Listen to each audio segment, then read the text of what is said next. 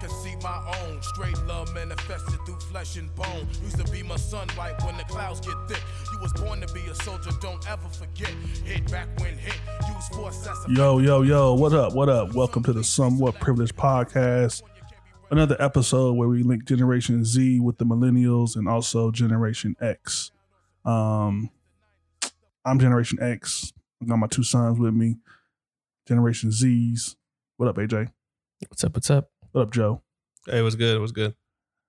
Happy Father's Day, y'all. Even though y'all not fathers, That you know of.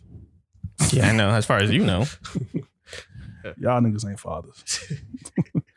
y'all ain't got y'all ain't got no stress. I don't see no worry on y'all mind and nothing. that's because we're that's what- what's the one talent us Gen Zers have, man. We're really good at hiding it. Y'all ain't that good. Trust me. I just smell like right, right now. Just this room was just smells like cologne and frustration. Ain't nothing worse than her walking in and saying she pregnant. You gotta act like you happy, but you scared and surprised at the same time. Like This is good. This is good. exactly. And nowadays you gotta ask her like, are we happy Yeah. or Yeah, are we mean, not? I mean, I think it's better to ask than to like leave Assume. like y'all did. I think I feel Yeah. like y'all didn't even ask. I just left. Get the milk. Go get milk. Go get some milk. I'm going to get cigarettes. I'll be back. So you don't even smoke. Which leads me to my first topic. Actually, um, you guys are privileged because one thing I noticed about you guys growing up was a lot of your friends had fathers, and that was the direct opposite when I was growing up. Um, I mean, I had a father, and you know, my cousins had father had a father. I mean, we all had fathers, but actually active fathers that were actively in their lives. That's the crazy part because my grandma and grandpa are great to us. They always check in, call us. I don't know. I don't know what you did wrong. They was working shit. they was working 15 hours a day. So you just had to have the house clean when they got home.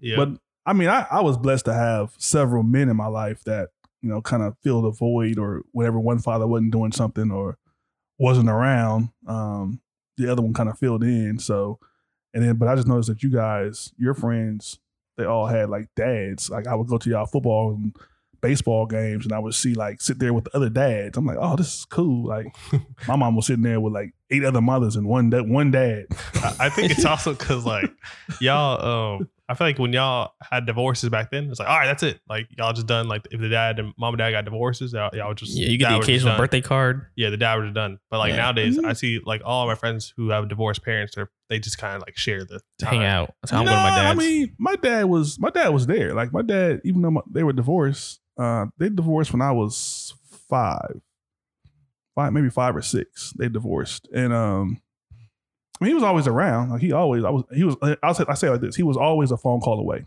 But was he was it 50-50? Like you can go hang out with him 50 times and then hang Uh, out I lived with him for a- for a few years, but then um, up until I lived with him from about I would say fifth grade to seventh grade, Yeah, see, that's why uh, eighth grade, something like that. like the kids, our generation of people I'm friends with who have divorced parents, it's like, all right, three days with this, three days with this. Yeah, it wasn't like that. Nah. Yeah.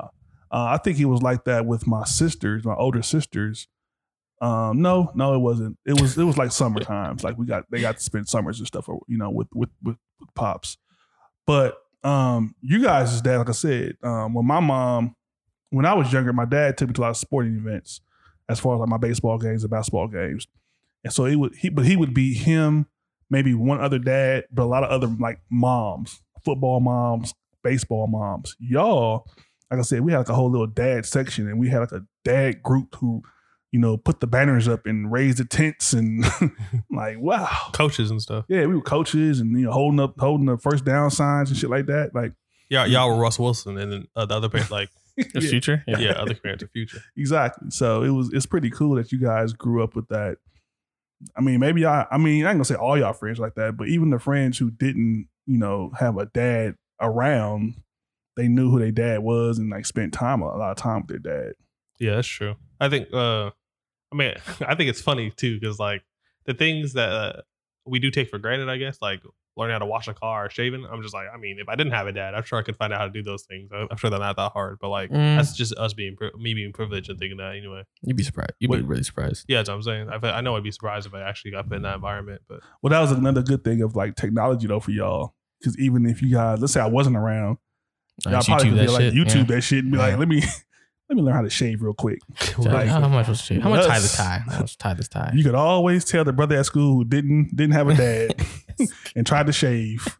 Came to school with just, Just cuts all this. Like, what yeah. happened to you, nigga? Did you get in a razor a razor blade fight? Like,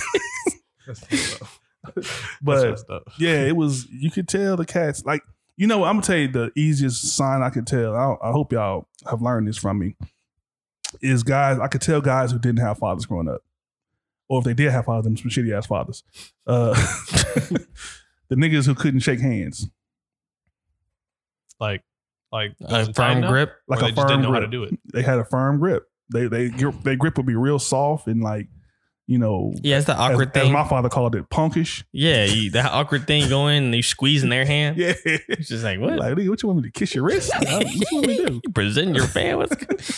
So yeah, I, I- that was the first sign I could always tell. And then uh, there were just certain things my father taught me, um, like about like y'all. Yeah, I never I never called it with this with you guys, but the gig line of your belt, like having your belt aligned with your zipper and your shirt, so it Yeah, wouldn't be all your, uh, uneven, And your tie clipping too. and your tie clip and things like that, like where Yeah. to put it at, and how to tie tie. You know, I could tell the brothers that you know when I was in school didn't have a dad, they would just come to school with that tie around their neck. Well, that's the thing, right? It, it, and I And guess it's the home ec te- the, the the shop teacher would teach them how to tie Yeah. a tie. and I guess the that's, coach. and that's the funny part too. Like I, I, I distinctly remember you help help me tie a tie, and as opposed to practicing, I just once you tied it, I was just like, all right, I'm not untying this, so I'm gonna hang up my Y'all ties still do already it. Tied. Yeah, already Yeah. tied, so I can just put Yeah. them back on. I go to Cornelius. I went to y'all apartment. I saw Cornelius had like five ties already tied, hung on his, on his hook. I was like, damn. hey, but all prepared. at least y'all know how to like loosen them up and tighten them though. Like, I, Yeah. like I said, it was dudes I went to school with. They they would just come to school with the tie around their neck, and then the coach would stand there and go in line and just tie like nine ties and shit. See, even now, like if I if I meet people who have divorced parents, like a lot of parents, a lot of the kids who I'm friends with, they're still they still talk shit about the dad, even if their dad's like kind of even a little bit in their life, they still talk Mhm. shit like as if he's never been there. Like it's kind of weird. Yeah, of course. I mean, you you know what? It's just I think it's a thing. Like I probably just talk shit about my dad, and he was a great father. It, was just by him not being in the household every single day, there were still certain things you missed out on. So you were like, man, like him not being there every day or whenever I actually just needed him to actually like put my hands on him, you know, Mhm. that sometimes became a problem because, especially growing up with all sisters, um, you know, they try, they try to keep you hard, keep you tough. But when you're dealing with a bully at school or something like that, you know, women don't know how to, you know, tell you to man up. They just like talk it out, you know. Yeah, no. Go tell the teacher next time that happens. Nah, see, because th- th- that's to me, it's just a balance of power because it's uh you you as opposed to mom is different. Like you be a lot more lenient and mom would be a lot more strict. So like it's a balance Yeah. of power. So if I only had one parent and they try to be both, like it's kind of hard to take them seriously or go to them with topics you don't know how they're gonna react. Yeah, I agree. Yeah. I agree. It was just, man, it's it's just it's good to have like that was one of the things I had growing up or come like when I was became a father was, you know, I never really wanted divorce to really be an option because, you know, I, not that I stayed married because of y'all. It was just because I knew I had more responsibility than just, you know, being super duper happy with the person I'm with. Like I know I had, you know, I had y'all. So yeah, there was a couple of weeks and a couple of months went by. I was probably pissed as hell at her. But you know, y'all never knew. I, I was gonna at least ask I, you. at least I don't think y'all knew. I was gonna ask you that because I know. Um, I guess the idea of co-parenting nowadays is a lot more like like it's widely accepted. And I think it actually is actually not a bad idea if you actually don't think you can stay with the person. Like co-parenting is usually like if you negotiate it with your partner, it's actually a really It's like yeah, I good don't. option. Yeah. It's like I don't dislike you, but I just don't want to live with you. No, You know what I'm and that's the thing. I, I think when you grow up, if you grow up and it's just a way of life, co-parenting is a way of life. And then here's the thing: the kids who are like, you know, our our little cousin's age, he's you know under one or one years old.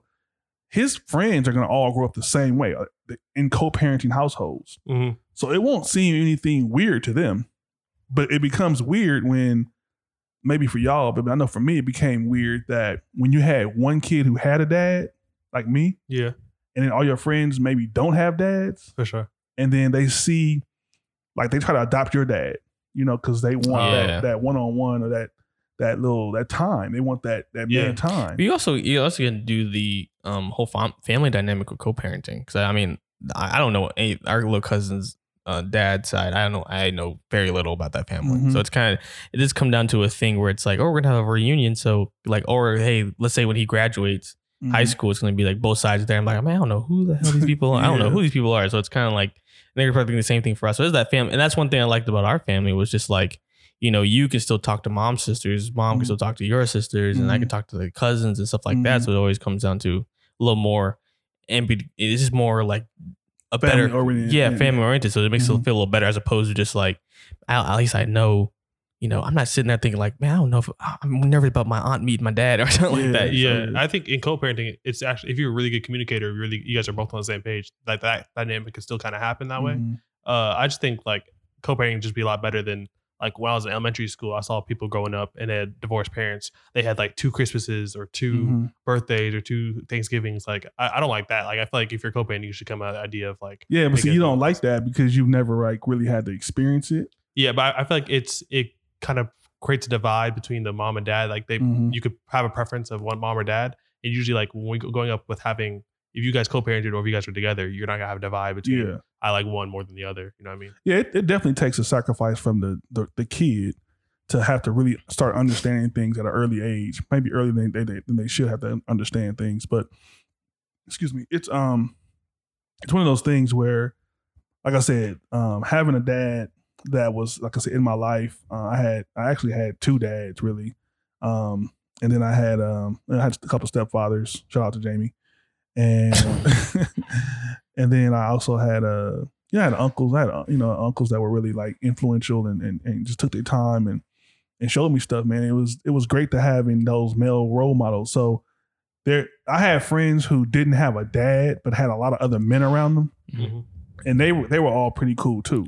But the guys who didn't have dads at all, like it was all mom. Mhm. Like those were the most like misogynistic, like hating women and Yeah, bitches and hoes and Well, fuck uh, these yeah, and that's- and, and- or the direct opposite. Really, Yeah. really, really like mama, mama, mama, mama, mama. I that's ain't like doing you. without mama. That's like you are. I mean, because uh, you talk about you grow, Damn, uh, yeah, I know, I'm serious, man. It's, it's uh, there's there's some moments like like I hear you complain about grandma, but you are happy to be babied by grandma.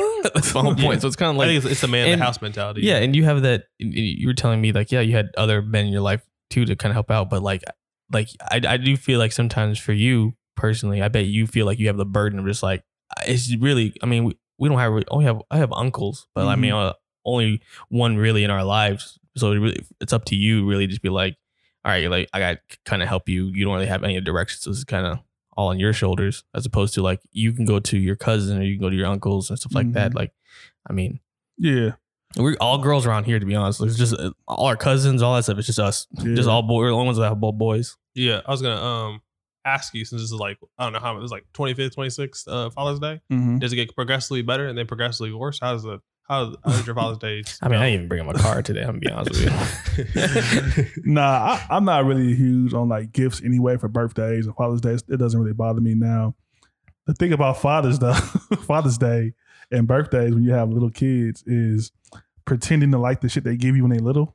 Oh shit! Yeah, I remember there was one time I made a mug and a plate in class. I was like, "This is the greatest thing ever." I, Dad's gonna love this. I don't even know where that is right now. Actually, I- we used I to have still it. have For, it. we had it for a little bit. I don't know if we have it anymore. Nah, mom has a box up in the attic with like all the shit y'all giving me. It's up in the attic. It's somewhere. It's like a like all them fucking hand I was just and like- shit. And I just I remember too because I made that plate. I was so proud of it. I was like, anytime Dad like, "Hey, hey AJ, give me a sandwich," something like that. I'm like, I'm, I'm grab this plate. Corn made me an ashtray one time. Like nigga, I don't even smoke. Like what the fuck you an ashtray for? You clearly don't know me. Yeah, you don't don't know me enough.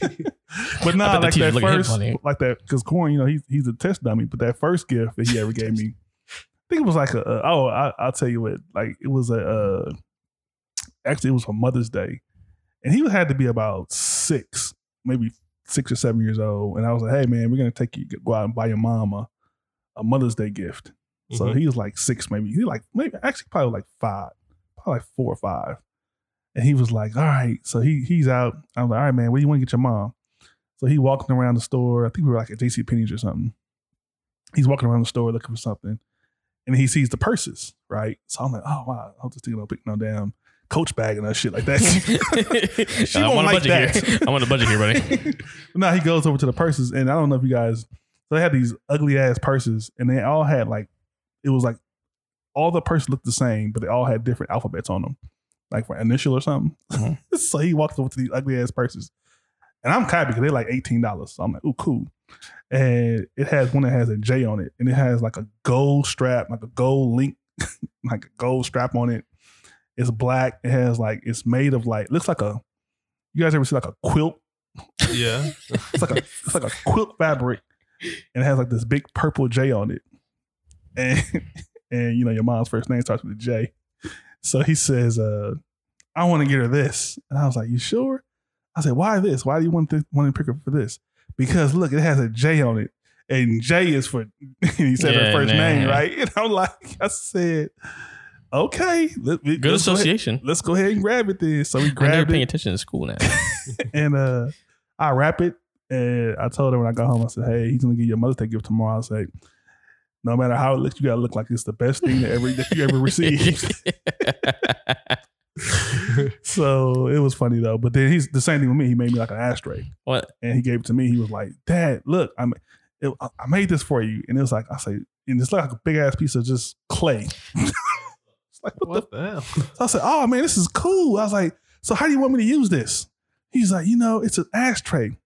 I said, "Oh," I said. He said, "If you ever want to start smoking." Think about that inheritance fund. like, all right, kill me off early. Nah, Yeah, yeah, you know, that was his first- Uh, See, that's the, and that's the thing about you can talk about another generational gap. I'm gonna be honest with you, man. I don't know how I wouldn't have done that if I was my son. I'd be like, Mama is not gonna like that, but I'm gonna be honest with you. we can go over here, get her a card. You can pick up the card, I'll pick up the gift. How about that? We go half. I'll put your name on it. I think you made me a cup or something one time. I made you cup. I made you a cup. Made you a plate. They made us do this. It was like you I think. Justin made a cup Because too. because your birthday's in the summer, so we had the, like the summer school, Mhm. like the summer program stuff at the at the daycare center, and they'd be like, "We're gonna make Father's Day gifts today." I'm like, "Okay."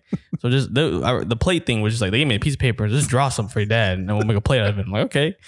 Made a whole thing about it, and then the, or another like ceramic tile little thing over your dad. I just put like, "I love you, Dad," and I'm like, "Here you go." I'm like, now I think about it, that's the easy way out. Yeah. Now I gotta think about like, did that one this video game? Like, what about this? Like sixty dollars? Like, Nah, nah. I just remember making uh drawings. I don't remember actually doing like any physical object. I remember making drawings, putting on the fridge, and that's Yeah. pretty much it. So I was like, Nah, I'm not. I'm not too big on gifts. I mean, to me, if you if you see something, you like, and yo, possible. Like, I think for Christmas, um, AJ hooked me up with this, uh, with these cigar, like these cigar glasses that kind of hold whiskey and it holds a cigar. Like that was cool because he know how much I like that.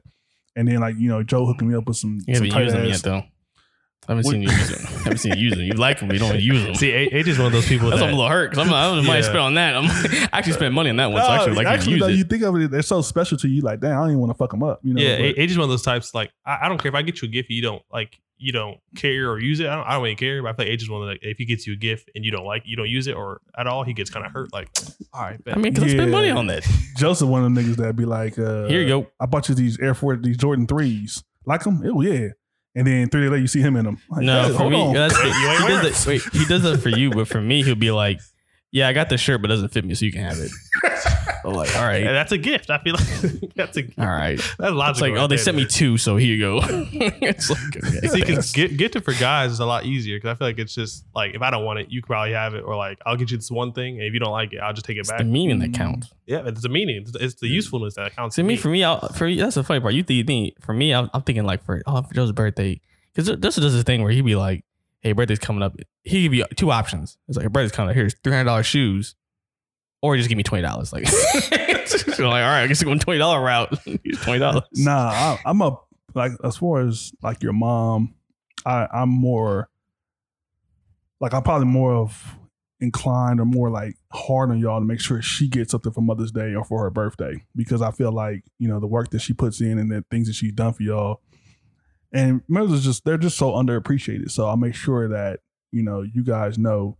Like a Mother's Day, I'll give you money to go buy her something, or I'll give you money for her birthday to go buy her something. But you got to make sure that you make that call and you make her sure she gets a gift. Now I'm terrible at it myself as far as getting my mom a gift because uh, it's just she's really tough. To, the older they get, the harder they are to shop for. Well, that's how we feel too. It's Yeah. tough getting mom something because I'm like, I'm gonna honestly sometimes I just be like, I know mom, I don't know what to get mom, so I'm just gonna get her this Bath and Body Works gift card because I know she's gonna use it. Mhm. And then here's some chocolates. I think like this past Mother's Day, I got her like a, Yeah, y'all hooked her up this past. a yeah, I got Day. her a, um a succulent and some chocolates. I know she likes, and she blew through the chocolates, and I still she uses succulents. I'm like, all right, that's good. But now, but that's the thing though. Once you buy one good gift, you think like, all right, that's off the list. I can't buy that again. Nah, that's the thing though. Like when like I found the niche for my mom. Like I thought she she built this uh she had this uh this this glass like shelf system in her living room.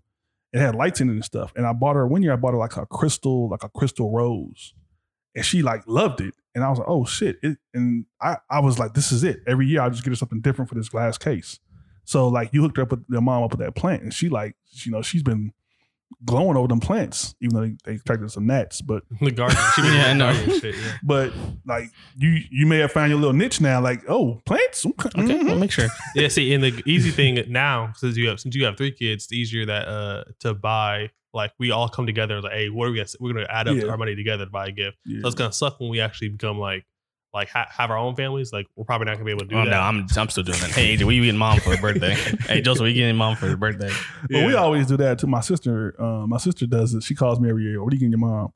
I'm like, I don't know. And then the funny thing about it is, uh, one year, last year, I think, no, this past Mother's Day, mom hits me up. I didn't get her anything. I think I just called her and I was ordering something on Amazon for her. So I knew I hadn't ordered my gift yet by the time Mother's Day got there. And, and my sister calls she- my mom calls me. She's like, Oh, thank you so much. I received my, um, whatever. Oh, it was like a bath set. I got my bath set. Thank you so much. I'm like, mm, all right, well, cool. You're welcome. no problem. And then so my sister called me like an hour later. She's like, uh, why'd you tell your mama that you got her that basket? That was from me. I was like, oh, It know what her too. Know what grandma too. She probably called like Bush got me this basket. she like, did. yeah. That's exactly what happened. So then my mom called me a week later. She said, why'd you tell me you got to be that basket? That was from your sister. So technically, I didn't tell you. Yeah, you told me. You told me. But now, when it comes to fathers, though, like my pops is, um, and I'll take this little time so we can before we move on to the next topic. Um, this is actually, I don't think he's heard the podcast yet. This will probably be. I'm gonna send him. I'm gonna make sure I send him this copy. But actually, I did ask my son to go ahead and put all the podcasts on like a, a CD or or maybe a Google Drive or something for him because my pops ain't really like you know technologically you know technical advanced, but he doesn't know how to use a computer. So probably Google Drive probably best. But this is for him. Um, straight up for real, like uh, you know, my pops is is probably one of the um, or probably my most uh, I don't want to say my idol or like somebody that you know I um you know I, I love God, so God probably be my idol, my idol, of course. But my pops is one of those dudes that I just respect him so much for everything that he's overcome. And I'm not going to get into his personal life too much, but uh, if people don't know out there, my pops is uh, he's somewhat handicapped, and uh, I say somewhat because the reason why is because he has he's had a handicap for over half his life. Uh, he was injured in a motorcycle accident when he was about uh, 24, 23 years old, 23, 24 years old. And um, he uh, he overcame that. Like, you know, for for, for you to lose the ability for you to walk uh, normally um, and walk with a, you know, walk with a cane or walk with crutches for his, for his entire life, um, you know, and not let that hold you back. It's, it says a lot. Um, not to mention all the other issues that come along with that, uh, especially being a black man in the 60s and 70s. um, on top of that, being a, a, you know, educated black man, um, you know, the chips were really against him and he had to find his way. He wasn't given a manual on how to raise, you know, a son or even how to raise daughters. Um, so it was trial and error for him. Uh, he made, you know, I'm not going to sit here and, and, and sugarcoat and say he made all the best decisions. But the thing about that is, even the decisions that he made that were horrible, uh, he did it with good intention. Um, and he learned from his mistakes, you know, eventually. And um, the influence that he's had on me has been tremendous. I've taken everything that he's told me um, of what to do and what not to do, and I've used it in raising my sons. And I feel as though he he always told me the goal is for you to be better than me, and my goal is for y'all to be better than me. You know, so and then hopefully y'all goal will be for your sons to be better than y'all. And that's pretty much what I learned from him my whole life. Now, the values were don't take shortcuts Um, even though, because he had already taken all the shortcuts, and he said, "Hey, me taking the shortcuts doesn't didn't get me anywhere any further." You know, uh, so he he told me not to take shortcuts on anything. Uh, education was first, and he used to always say, "Education is something that they can never ever take from you. They can't ever take education from you."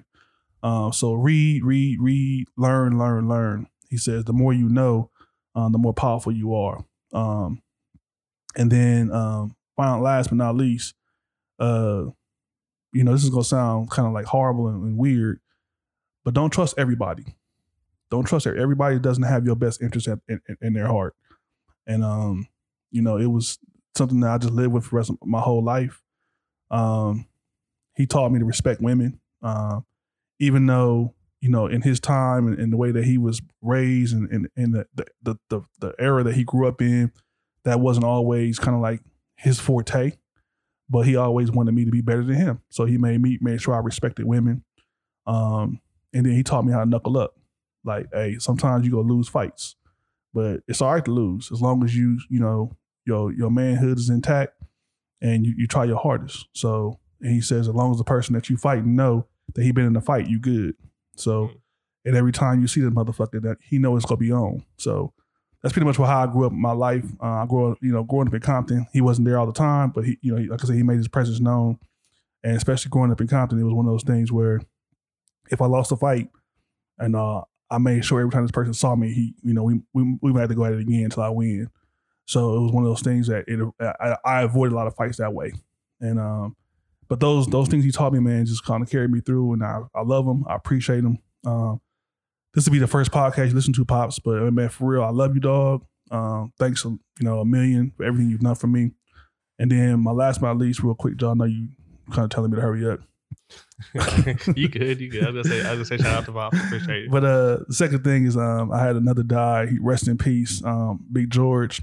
And I'm gonna make my sister. Um, I don't want to make her cry because she probably could start crying on this too. But uh, Big George was my. Um, I ain't gonna say my stepfather because he was my sister's father. And the great thing about that was every time he picked her up from my mom's house, because my sister and I had different different fathers, different, same mother. When he picked her up, he took me with him. And um, when I say you know, I had so many men in my life. That's one of the things that that dude was just, he was hardworking. Um, you know, the grindstone of just like hard work overcomes all. Uh, that's exactly what he was. Uh, hard work and just reality. And um, same thing with George. It was just like, hey, listen, uh, if you work hard and you and you take care of your family and you take care of yourself, um, good things are gonna come to you. You know, and um, he he taught me just that that that was that's how it's supposed to be. And last, Joe, sorry about that. Last thing, my uncle Jan. Um, again, one of the dudes that's just always has been um the the balance of my reality when it came to no matter what I was going through in my life, no matter how hard I thought things were going to get, no matter how hard I thought I had it in life, this dude was one of those ones that just kind of always balanced everything out for me. He either told me things can get better, he either told me people had it worse. And again, if I I'm not joking when I tell you this, the smartest person I've ever met in my life. Um, when I say he had wisdom beyond his years, I don't know if he just had acquired all that, if he knew it, but if he read it. But seriously, the wisdom that he he bestowed upon me was uh was just I mean, I, I, I can't put it in words how much how grateful I am and, and how much he uh you know he he's taught me. So uh when I say I was envious of, of my cousins for having that dude in their life all the time, man, that's just that's crazy because he was just always there for them. So uh shout out to my my, my three pops as I call them and um my three dads because those dudes really just they held it down for me. So that's it. Happy Yeah. Father's Day, y'all. love and love and appreciate you, Grandpa. Love and appreciate you, Grandpa. Uh, and all those uh, parents in the world or step parents in the world who don't have to take care of their kid, uh, their significant other's child, but they are doing that anyway. Like we appreciate all y'all. Shout out to all y'all on this podcast. Um, I was gonna have a dark transition, but I guess I can't do that now. uh, you know, George Adams, uh, the NFL first round pick in 1980, like Wait, who? 1985. 1985, George Adams, 1985. George Adams, okay. uh, his son is in the controversy in the news today. Um, playing for the New York Jets, Jamal Adams, and he's in the he's a he requested a trade from the Jets. Um, what was it like Tuesday or something like that? He requested a trade from the Jet the Jets, and he Mhm. had um a list of teams he wanted to um uh go to, and the list of teams he listed for everyone else was uh the Houston Texans, Baltimore Ravens, Kansas City Chiefs, Philadelphia Eagles, San Francisco 49ers, and Seattle Seahawks. And I would just uh want to know y'all's perspective on I think it's stupid how uh sometimes I think it's stupid how players when they want to leave the city or leave the town that they're in or leave the organization, they kind of give a list of play, uh, teams or players they want to go to because like it gets you an idea. if I'm an owner, I'm just gonna be like, nah. Basically, all the good You good. teams instead of the Houston. It's like I'm from Texas, so give me a know. Texas team. You and never all hear the niggas good say, I want to go to Jacksonville. I know. What? Take me. To, I actually want to go to Detroit. what? Yeah, They- so they, they basically you make a list of teams. You always put the good teams.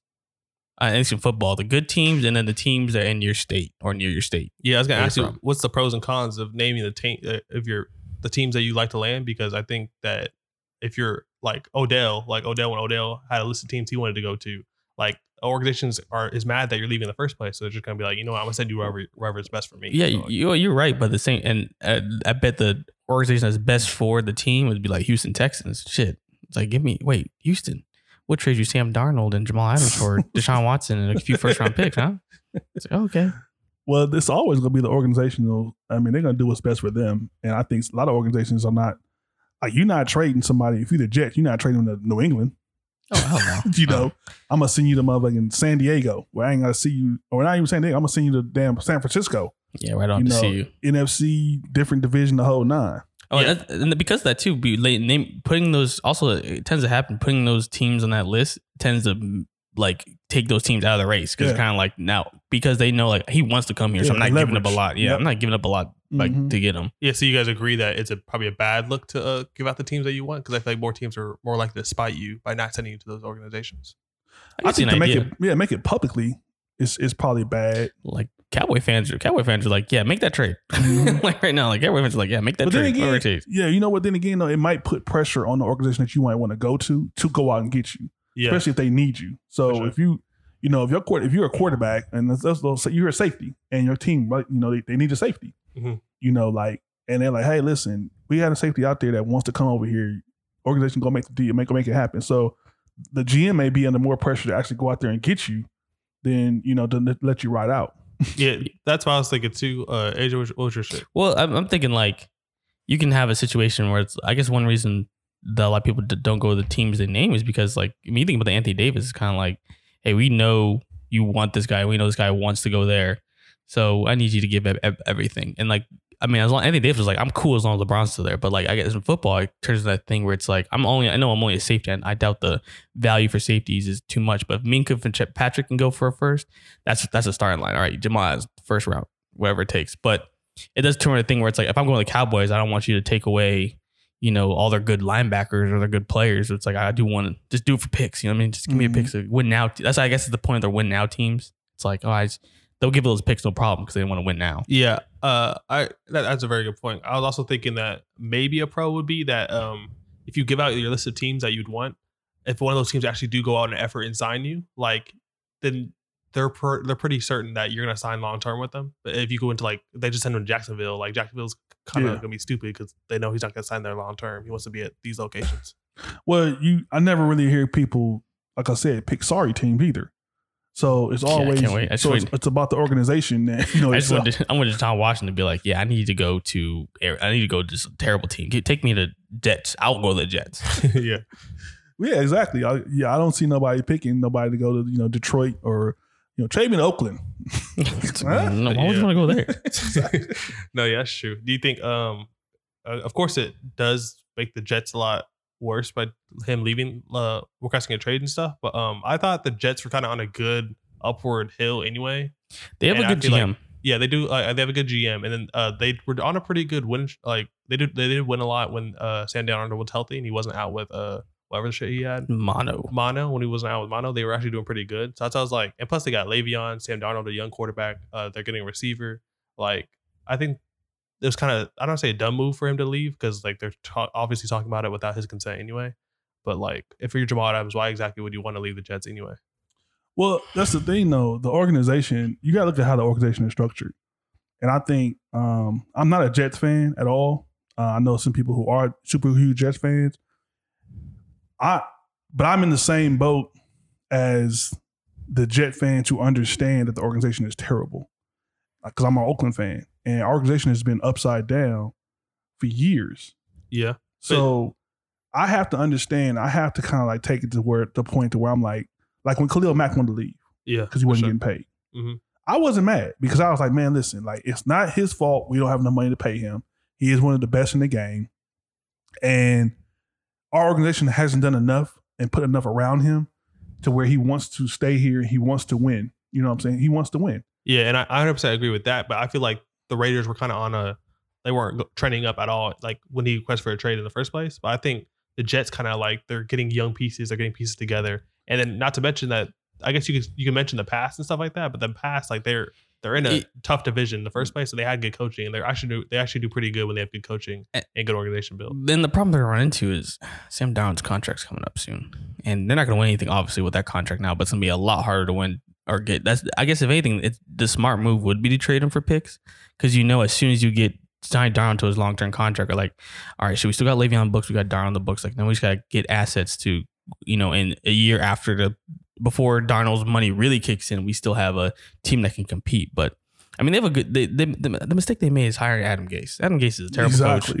exactly. I don't know why he still has a job. Yep. It's just eh, the- and the new there's a new GM in there. They they quit the GM. So I honestly I bet the GM's giving Adam Gase one year and then he's gonna leave, kick Adam Gase out, and then maybe things would turn around. But I don't know, man. I feel sorry for Jets fans to say that much. Yeah, So I think um, Sam Darnold's are actually pretty good, but Yeah, I was thinking. Uh, yeah, it, I, I do put a lot of blame on Adam Gase. He's only had one year there for sure, so I think he, they're going to give him like probably two years uh, after this year because they're going to say like two years is enough, of course.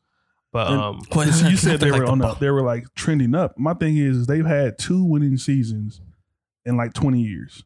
Yeah, but th- this past this past year, uh, Seven and nine. seven and nine, but that, that's that's when Darnold missed like t- six or seven games. Okay. the the bright spot That's on what their I was team is is Jamal Adams and Sam Darnold. Those are the two bright spots on their team. So I, it's that's why, kind of like, like I feel like they could only literally they're going up because they were, they're going to do So, good last year if, if he was actually If healthy. Darnold plays the whole year, they make the playoffs last year. last year. Yeah. Um, with If he The- was healthy the whole season. Um, I think they would have been the second place in the division only because Patriots had Brady. We But even, feel like- with, like, well, here's my You said what? even with Buffalo? Uh, well, but Buffalo had a lot of their wins in division, and I feel like if Jets were actually Yeah, had a healthy true. quarterback, they would have actually And, had uh, more tougher division. I guess the point comes down to then at that point. Buffalo finished 10 and 6, th- and they finished 7 and 9. think But about they also beat the Jets twice. This and is- they beat uh, New England once, and this is a perfect opportunity for the Jets because it's like Brady's gone, so we don't really, we don't really worry about the Patriots that much. All right, and then Buffalo's still out there.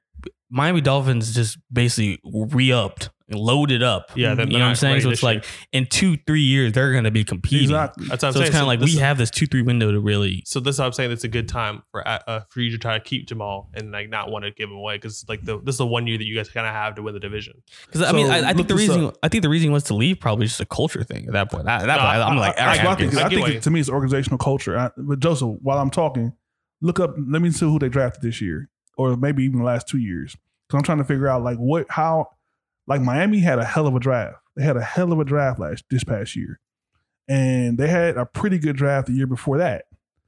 Like to me, that's how you know you're trending up when you are picking good players in the draft.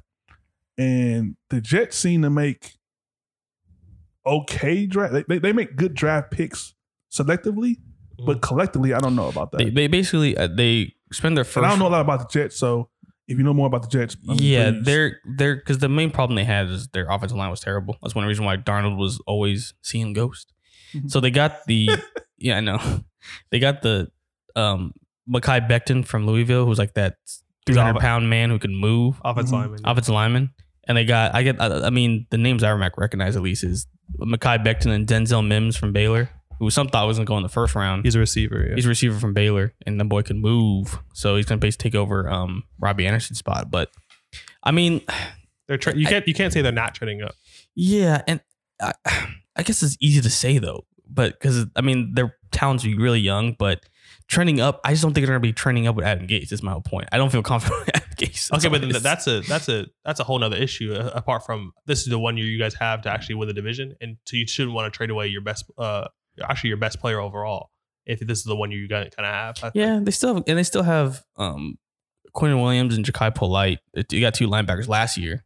Mhm. They got uh, Quinnen Williams, who some thought was the best player in the draft. So Yeah. I mean, Uh, if he comes out and actually does well, I mean, they, like I said, they have young pieces, which is good. But I mean, I, I, I my first thing about what Jamal Adams would be like, what can we do to change this? Is like, do you want us to fire the coach? Like, we will do. I've been thinking about firing the coach anyway, so give me a reason.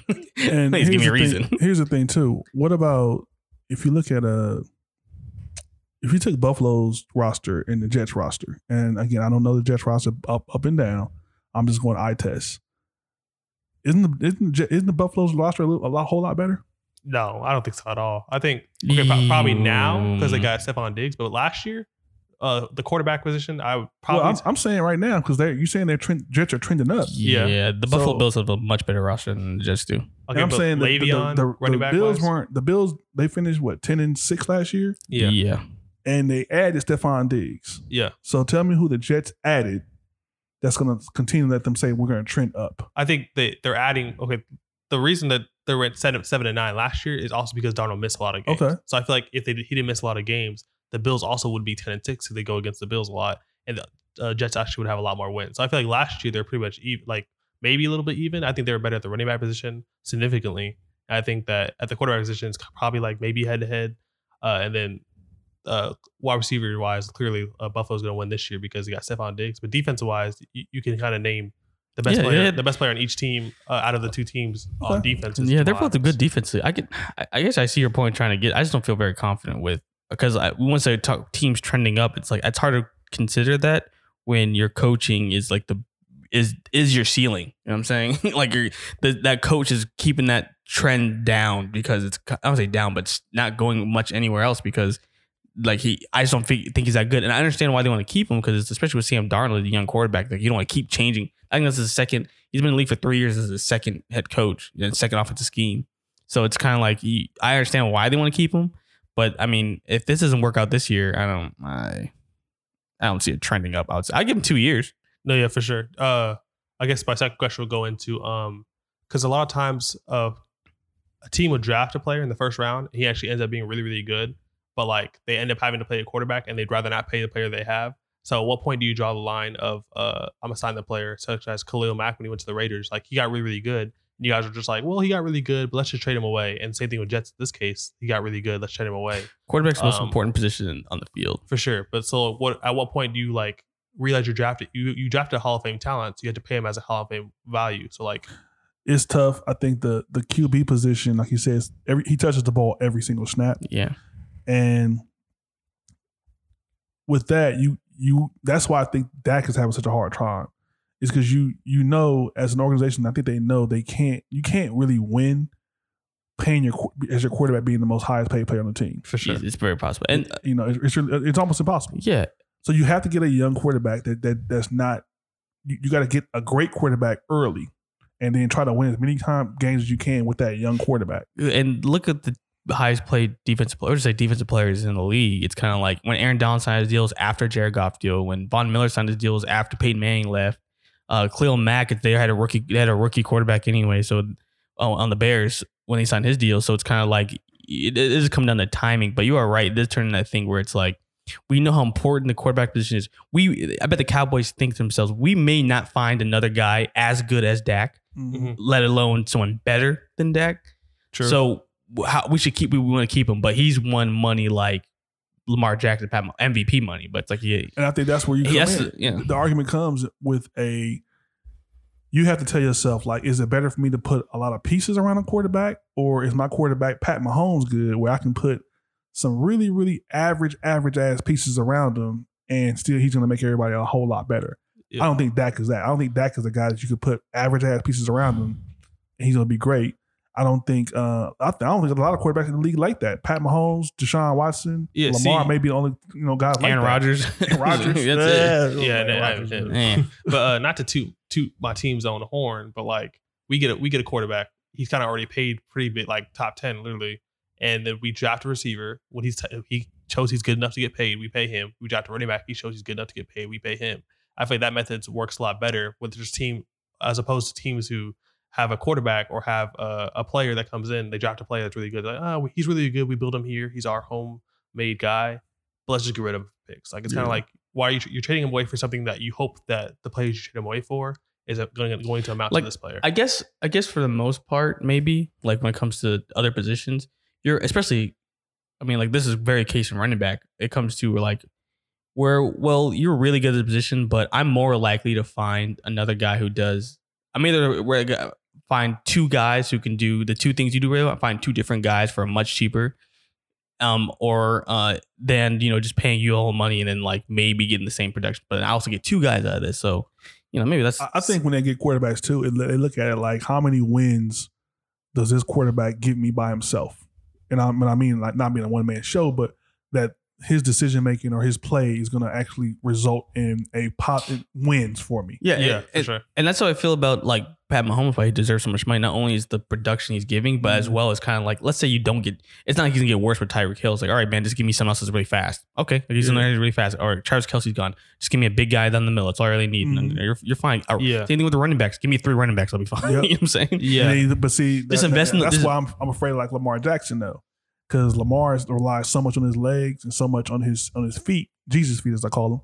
Um, Jesus feet relies so so much on his legs. Like, what happens when that cat you know take one of them, them knee injuries and then he loses a step? No, I get, I get that, but that, I, guess that's where it comes into for a guy like Lamar. You can argue, argue with Pat um, Mahomes too. It's kind of like, sure, my offense, my whole game is kind of revolves around my legs, and I'll give you that. He's really good at not getting hit. So Mhm. I mean, that's That's that's, that's first thing first. And second of all, you're kind of like, all right, then just give me protection, give me a line. Mhm. All right, so invest in your line and give me that one speed guy down the middle with the Hollywood Brown, and then invest in the line. And I'll be like, shoot, I still have an arm. I can still throw to that guy That's down the field. And then offensive line's good enough where if I have if I do run, I might not have to like, skip, skip a step. I can still give you five yards. I mean, I don't give you ten, but I can still give you five.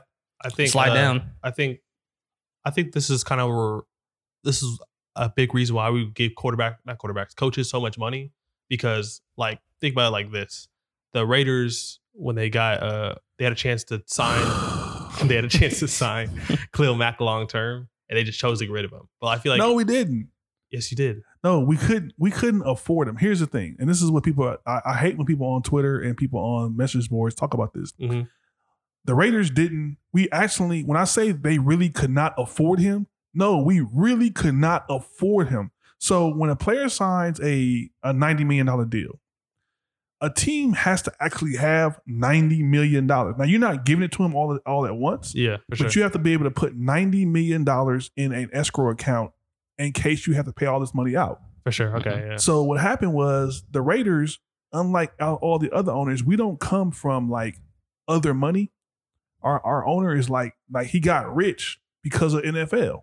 Mhm. The other owners actually have other you know other incomes and other ways to make money and other ways other income coming in. So they really they truly have money to burn. Okay. Like the Raiders have a system where like we only benefit when our team makes money. So with Khalil Mack, we didn't have enough money to put in his escrow account and cover all the other expenses that we had.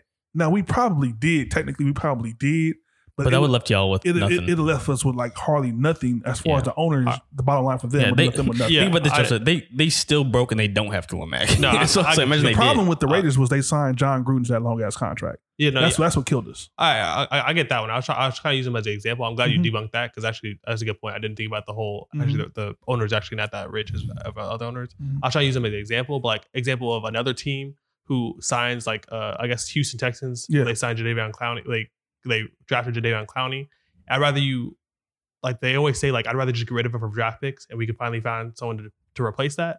But I think your job as a coach and a GM like that kind of is your job. Is Yeah. you, you sign that dude to a big contract and you find pieces to draft around Yeah. him, and then like instead of just abandoning ship and A, just a good example of what you're talking about would have been um Pete Carroll, I think is a good no one. No, uh yeah that's a good one and um my man from Pittsburgh Crazy Boy uh Mike Tomlin. no the re- wide receiver that left oh, Antonio Brown. Antonio Brown Yeah, Brown That's wanted money and Pittsburgh was like we're not paying you all that money we're not going to pay you like we're not going to pay you top two money Yeah, for sure. But th- that's a good example too. But I was thinking like I said Pete Carroll because most teams, if they sign like if they want to si- sign someone to a really really huge contract, like a record breaking contract, they're like, all right, well, I don't really want to do that because I'd rather get rid of the player. But like, I guess this is a quarterback, so it's a situation. Yes, They- it's Russell they- Wilson. They signed Russell Wilson to a big Oh, yeah. contract. Well, that's And then- different though. Like because Russell And- Wilson is one of those guys you're talking about. You can win with less. Russell Wilson has proven he could win with less. Yeah, but So that's- that's one reason But why I I also think him. it's also a combination of like they also know how to get other talent around. There you him. go. It's actually it's your job to coach and to Yeah. get those players who aren't good Yeah. enough around him. Carroll's good. There, I think Carroll. He's a great draft. He drafts great, great talent, and I think he knew,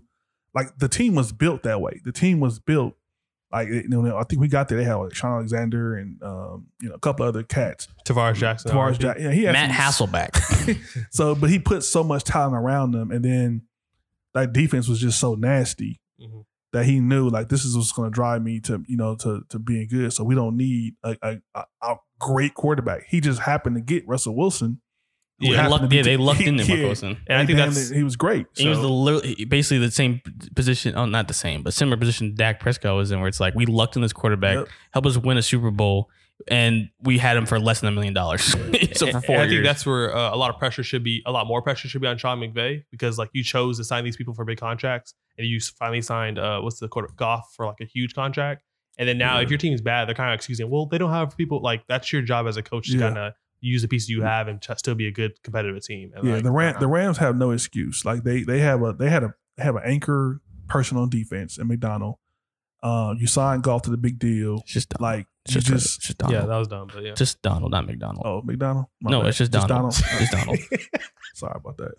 Well, well, They have me sign old every. I sign old more and more every day. I That's just why. That's why I can't wait to get to the uh, Oklahoma State topic. yeah, oh We my can that. gosh. But all right, let's uh let's do a transition real quick to the next one. Um, all right, this is uh, we kind of hinted on this a little bit last week, but the Chargers and the Eagles hint at possibly signing Kaepernick. I thought, I thought it was funny, but um, Los Angeles Chargers coach Anthony Lynn, he's a black dude, right? Yeah, he's black. Okay, so he said NFL teams would not be crazy to add Colin Kaepernick. His quote said, "I haven't spoken with Colin. Not sure where he's at as far as it as in his career, what he wants to do, but Colin definitely fits the style of quarterback system that we're going to be running. I'm very confident and happy to to have the three quarterbacks that I have, but you can never have too many people waiting on the runway." And then after that, Philadelphia Eagles like Pete Pedersen, Peterson, Peterson. Just Peterson. yeah, Mm-hmm. uh, Philadelphia Eagles head coach said that um, as a backup, it isn't out of the realm of possibility to sign Kaepernick. And then there was a whole bunch of other stuff talking about. So I just think it's really funny how all the stuff's happening. But I was asking you guys, does this make it more? Does it make it more obvious that the the GM's kind of hitting Yeah. up these coaches like, hey, can you guys please sign this nigga? Like, yeah, it's, it's like using the excuse. It's like NFL like made them calls. yeah, it's like using the excuse of like you know an unlawful execution that some state did, and then forty years later, hey, we're sorry. It's like, well, shit, you should have been sorry then. Like, you know what I'm saying? Like, it doesn't. If you're saying Yeah. sorry now, doesn't really help. Saying help, this doesn't help anything because I don't know because the NFL won't let you do it. Come on. yeah, I think it's just a lot more obvious now that like you're like Goodell, you're clearly ca- telling Yeah. these coaches or the organizations like, can you please sign this? Yeah, like, and you're like a lot more obvious. We and- went this effort two years ago. And keep in mind too, the coaches are saying this, but the owners ain't saying shit about It's- signing. nah. so the coaches can say all they No. want, but really it's gonna come down to the owner being like, nah, like, exactly. yes or no. I think it's it's obvious that the NFL has made some calls and was like, "Hey, this might not be a bad idea." And like, quite honestly, the dude should have been. I, I, I hate to say like, because this is his man's livelihood and this is what he loves to do. I hate to say if I was him, I'd be like, "Man, fuck y'all, I ain't, I ain't coming back now." But it's his livelihood. This is what he wants to do. This is what he loves to do. But I think it's just so goddamn. It's so white people of people. It's so whitish of people to do that, man. like like we try to make it up to you. yeah. And, then, and then they'll use that shit too later on. Like, hey, we know what? We offered him a job and he didn't want it. Or we gave him a job and he was sorry. And look, y'all, all this stink over somebody that was sorry. Yeah, exactly. Even though You it was know? years afterwards. Yeah. So, um, another question I had that I thought was really funny is that Coach Anthony Lynn for the Chargers said that um, uh, he definitely fits the style of quarterback for the system that we're going to be running. hmm And uh, I feel like what's the difference of style between him and Cam Newton for him to not want to sign Cam Newton? so I wanted to hear that. Uh, maybe because Kaepernick doesn't expect to start. You think so? You you don't I, think? I'm, I'm saying I'm not saying he doesn't expect to, but I guess I was the, i- the idea of you sign Cam Newton's like he's going to be starting. You know what I mean? Especially they just signed Justin Herbert and they had Tyrod Taylor, who's like Tyrod Taylor is the perfect bridge quarterback for just about every team. So Maybe yeah, it's because like we can't have Colin two, won't look like a goddamn AKA mascot walking through a goddamn press like I conference. and and especially wearing nowadays a pink and green hat with with a ascot that matches. exactly. Look, I don't yeah. know. Fucking. And, and I guess I, I would really like to see a black head coach sign like Cam or just another black quarterback because Anthony Lynn's like, come on, my, my team won't let me one black quarterback. All right, I, I- I I got Tyrod. I can't just leave Tyrod. You know what I'm saying? Some shit like that. But you know, I, I'd like to see it. But See, but I- I'm a, I I'm think a, Cam's more injury though. I'm I'm a- about injury. No, but he, he's he not because he posted a video of him doing one arm push ups. He got a physical done. He got everything done. Just Yeah, going- he's healthy now. He was Yeah. beat up. I'm not gonna lie about that, and I still think Cam still has something Right? left in the Uh, tank. now I wonder. Now I wonder how much he's getting, he's asking for then at that point. No, because he he had a comment on his Instagram and he said he said that uh wherever wherever they come out and say I projected I asked for, I never asked for because no one no, no one's even talked to me about it. See, that's what I'm saying. I think the thing about Cam, I, I think that the one hesitation I probably would have if I'm an organization or if I'm a coach with Cam is that I know Cam's style of play, and I don't know if Cam can change his style of play so he won't be injured. But I also know, and, and I, I might get a lot of flack for this. I just don't think Cam ever had weapons around him that he could work with to to to win.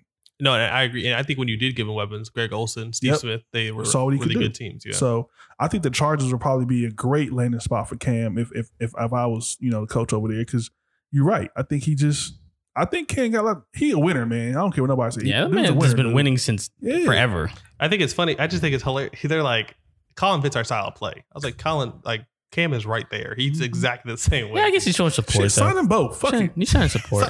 Take Justin Yeah, Herbert off. I get it. I mean, I Make get Herbert why they third do. stringer. I bet. Boy, okay, hey, you know what? Put him in some black shoes. Like earn this shit, nigga. I know. White boy. Have a competition. That's honestly, but That's how you used to do niggas all back in the day. yeah, they be did. But Best the- quarterback in the league. Nigga, you, here's the could be thing, third though. string. You can return punts. Yeah, here's the yeah, I remember talking about that. And To- Tony Dungy, he's like, I was a quarterback, and they moved me to. I'm like DB all of a sudden.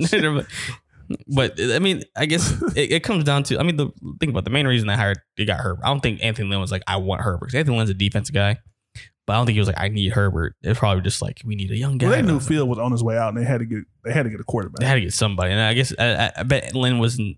You know, Lynn was just like, I guess the young guy. We got the position to get it, but I don't But know. man. can you imagine? I think though, with their run, they have like a run dominated offense, and with Anthony in, and you get somebody like Cam, who can run and can pass. Well, and that's the thing though.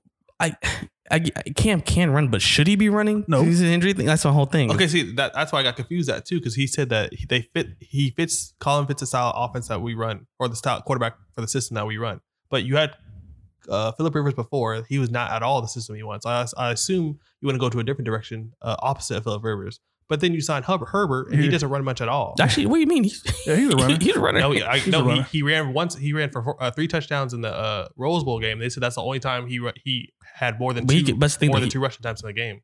Here's the thing too, though. With I think all I would ask of Cam to run as far as running goes is on third and one, and I, I think it's better to have Cam as that option on third and one because you, you you never know. But he, he, he wouldn't sign for a you know, role what- like that. you know what I bet. no, I is, mean I wouldn't just have him in the game. Just but I'm saying though, that's that's where you can. Yeah, that's where the threat of Cam could really you Yeah, know, help your what you mean. team. You know what I mean? You know what I bet it is, Joseph. Though I bet they're probably thinking with Justin Herbert, it's just gonna be like Josh Allen. Like he didn't run a lot in college, but he's big and he can move pretty well. So we're gonna have a few plays. I, See, I, but I think basically my whole, I, I do not like this. I'm gonna say I don't like him. I don't know him, but I'm not confident Justin Herbert because I, I have a feeling he's gonna basically end up like Josh Allen, where he's gonna get he's gonna have like one good game and then be like, this guy's the next this guy's the next guy. I don't know, man. No. He's maybe I'm like, hey, yeah, he still overthrows wide open people. I, I hear a lot of people still question Josh Allen too. So I'm not gonna give him like even that much credit. But like uh Herbert, yeah, I, I do uh, agree. His projection of his career is probably gonna end up like that as well. I just think it's really ironic how you're gonna say you don't want someone like Philip Rivers anymore and Colin Fisher style to play, but then you sign someone like uh, Herbert. Like Herbert doesn't isn't designed to run. You haven't seen him run his design uh, design run plays at all. Like I don't know what exactly your system is if you're talking about Colin fits, Cam doesn't fit, and Herbert does fit. Like and you used to have Philip Rivers. Like it makes no sense to me. And that's the point too. We, we keep saying like fits my scheme. It's kind of like should you be making your scheme after your quarterback? That's been that's been a, that's been an argument though against black quarterbacks, black quarterbacks forever though is that we have to always come in and adjust to whatever offense they running instead of them trying to adjust to us. And that's always been a bad uh, like bad argument. Not only because we can we can do that if you want us to, Mhm. but it's been a bad argument because if you're a coach, you should be able to do that. Like that's your job is to be able Yeah, to coach like who you got. what are my strengths? Like what is what are his strengths? Like how do we adjust our offense to this dude's strengths? Mhm. And I think that's where we, you know, black quarterbacks always got the, you know, that shit in the stick is like, well, you ran the wing T in all in college, or you ran the the the uh, the, uh, the option in college, and you know in the NFL we run the you know a pro scheme, and you got to just adjust to that. I just, I just know. randomly got a I- Happy Father's Day text, and Nigga, Not scared. Something, something you want something you want to tell us? Somebody trying to tell you something. Let me ask the white. What? You probably didn't know this, Yeah. Joe, but uh, happy Father's Day. you didn't know. But uh, uh, what if it's your ex? That'd be funny. I'm like, it's been two years. No, no, no. Remember that time in spring break? Oh my god. don't even, don't even joke about that. No. Okay. Uh, big news. Baby um, be two years old and shit. Hi, Dad. I'm like, oh, all right. I'll, we can co-parent. I get, no, just fine. But uh, the next topic was the Oklahoma State running back and the Oklahoma State head coach. How they had the little clash on Twitter for about Mhm. 48 hours. Yeah. So um, Mike Gundy. Yeah. Mike Gundy. Yeah, Mike Gundy and the The man with the mullet? the the white man with the mullet. I'm a man. Come after me. I'm a man. I'm 40. I'm not a, I'm not a kid. Yeah, with the accent. Yeah. come for me. Don't come for my players. Come for me. That one. I'm, I'm gonna put I'm gonna put soundbite in there for sure. We got uh Chuba Hubbard and Mike Gundy went back and forth on Twitter. So I have the timeline for uh right here. It said on Monday the head coach of the of the Oklahoma State was seen wearing a One America News Network shirt, and One America News is like the far right religious like news channel, quote unquote news channel. Basically, the last news channel you want to wear. yeah, he went wear a shirt real, on. real, real quick, just uh, who the fuck buys a news network T-shirt? Yeah. I, that's my. Go ahead. Let me finish because that's, that's my argument. Go ahead. Go ahead and finish this up, Joseph. Okay, so on Monday he is find uh, found seeing a um, OAN uh, network T-shirt with everything going on, and then uh, Hu- Hubbard, the um, Running back. running back, uh, saw him wearing the shirt, and he's, he was, he threatened to boycott the team until the changes were made. Until he, he addressed at least wearing the shirt, and then uh, the two had since begun to smooth things over, speaking things, speaking together in a video addressing the incident. And then uh, right after that, like people still gave him backlash for it. So they um, what happened? What was it? They uh, um, so I'm trying to look for the clip right here. But uh, Mike Gundy still made an apology video after that to um clear everything up to make sure like uh, clear up the whole accusation thing of him being Yeah. a racist. The, Oh, the, fan, the, hey, let me be honest with you. The fans don't care. Fans are like, we with you, Mike. Yeah, but that's what they're doing this for they're doing this for recruiting reasons. Let me uh, pull up the clip, the his apology video, not the together video of them two together, because the together video is them talking about How how, long? Wait, how long is the video? I didn't watch. it. I saw the It's timeline. How it's just long? a minute minute video long, minute long. I'll play like thirty seconds of it then, because I, I don't know if I want to hear a minute of him trying to apologize. Nah, I want to hear the whole thing. I want to hear. Cause I think he stuttered too in a couple times in that, in that interview. Our team today. Our players expressed their feelings as individuals and as team members. They helped me see through their eyes how the t shirt affected their hearts. Once I learned how that network felt about Black Lives Matter, I was disgusted and knew it was completely unacceptable to me. I want to apologize to all members of our team, former players, and their families for the pain and discomfort that has been caused over the last two days. Black Lives Matter to me. Our players matter to me. These meetings with our team have been eye opening and will result in positive changes for Oklahoma State football. I sincerely hope the Oklahoma State family, near and far, will accept my humble apology as we move forward. Yeah, that, that was a statement uh, addressing the whole thing. Clearly reading up a little. Yeah, they should have. The team should have gotten together and did a simultaneously said all on the same time at Twitter and said no. Nah, Yeah, man. That's what I was thinking. and Nah, all, all the comments under the video are pretty much just like, "Oh, Chubb, Chubb is coming for the man's job. You can't attack a man's civil rights like that." And I was like, I was like, well, and the thing is too, it's funny because he's like, like, of all the things, I, I've I've read some stuff about this network too. They're pretty far right, which is fine. Like, Like, pretty um, far right. they're, they're very far right. But I guess it's like I like how he only apologized for the stuff they say on Black Lives Matter, but not like, hey, what about this? What about other black people in general? What about this? What about that? Because I, I was sure they have some other kind of radical views on other subjects. yeah, for sure. So it's kind of like like like basically this. He's reading off a prompter. It's not very genuine, but Yeah. at the same time, Oklahoma Oklahoma State fans don't care. But Yeah. rec- he's doing it for the recruits. I don't even. think they're- I, I, did they know if any recruits decommitted? Uh, I'm not sure. I just know that Chuba Chuba made, clearly made the um Chuba really clearly made the video afterwards with them. Mm-mm. He made the video afterwards with them, and so they kind of addressed and said like uh, they're working out uh, behind closed doors and stuff. And then he went on first take the other day and said that the relationship with him and his head coach is a work in progress. And so um, I just thought like all that stuff happened in the span of like what about 24 hours, And so I was going to ask you guys, do you think Chuba, uh, Chuba, Chuba handled this well, or did he fold too soon? 'Cause I felt, I felt like he folded really soon. You mean the, the oh the player? Yeah, the player. I feel like he kind of like I mean, I, I can't speak for that man. I don't know what, Yeah, I what that, that young man's you know situation is with that university or like what he is with his family. I don't know if he's close to graduating. He like fuck it. yeah, Or- he was supposed to be a first. He, he could- projected to be the second uh, running back taken last year if he uh Yeah, He so he, came he- out. you know He he, didn't he come out. definitely. And I don't know what kind of connection Mike Gundy have. There's there's a lot of things that's probably working behind the, the set on this. The, the problem I have with it is that first of all, you don't. I've never seen an OAN T-shirt just like for sale like in Target. you have to go on the website. You have to go on the website. You Not have to that, physically man- go on the website. this man- or, or you could win one by being like, hey, the 50th caller gets a brand new t-shirt. Yeah. the funny part is, if you think about it, that means this man was like watching one of the videos, right? Then like saw like probably they, on the video they had like a link that like get the new T-shirt. He's like, all right, you know what? Clicked it, honey. Where's my credit card? And I'm sure card. it just didn't come with a t-shirt. It probably came with a keychain, a lanyard, a bumper sticker, everything that you would need for the OAN network to go ahead and represent. Or you maybe you may- maybe he made a donation to the OAN network. and they if you, like, if you donate a certain amount, you get a yeah, free you get a T-shirt. free t-shirt. you know what I'm saying? So should we be happy that he only donated the, the twenty five dollars to get the free T-shirt? that he didn't donate the whole thousand dollars to get the, the you know the, the coffee mug and everything like that with it? yeah, for sure. But know. I, I guess, and on your point where you think Chuba might have um, kind of backed off too quick, I bet. I mean, if you watch that apology video, the man looks mad. Like, I bet, I guarantee you that didn't solve anything. Obviously, he's mad, but that uh, Chuba was mad, and uh, obviously that probably didn't solve anything in house. There's still probably a lot of animosity going on down Yeah, there. But the only reason they had to do this was like Chuba, please, we yeah, we need recruits. Yeah, but nigga, I still would have been like, no, like that's that's that's the only thing. That's the only thing I kind of uh, criticize them. I don't criticize them on like everything else.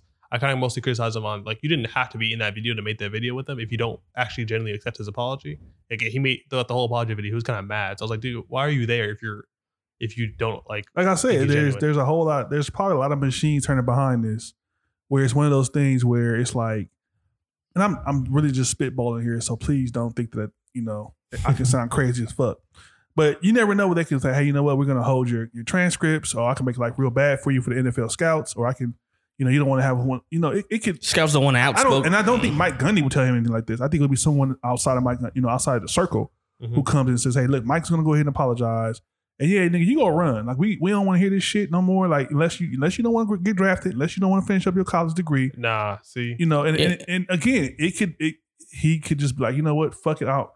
I would love to see what was his original. What was what was the player's original comment? What was his original like? uh, thing let me find that original tweet. Like, like, pu- like kicked everything off. Well, because because even after Chuba said that, like a whole bunch of other former and current Oklahoma State players are coming out like he did this. He said he's gonna send me back to the ghetto and like almost like yay. Yeah, so those those threats, I heard of those same things, like those threats that other players that came out. And again, keep in mind, Cass might be disgruntled and shit. They got kicked off the team the whole nine, or you know, he didn't, you know, vouch for him for the draft, or you know, didn't tell a scout something positive or something like that.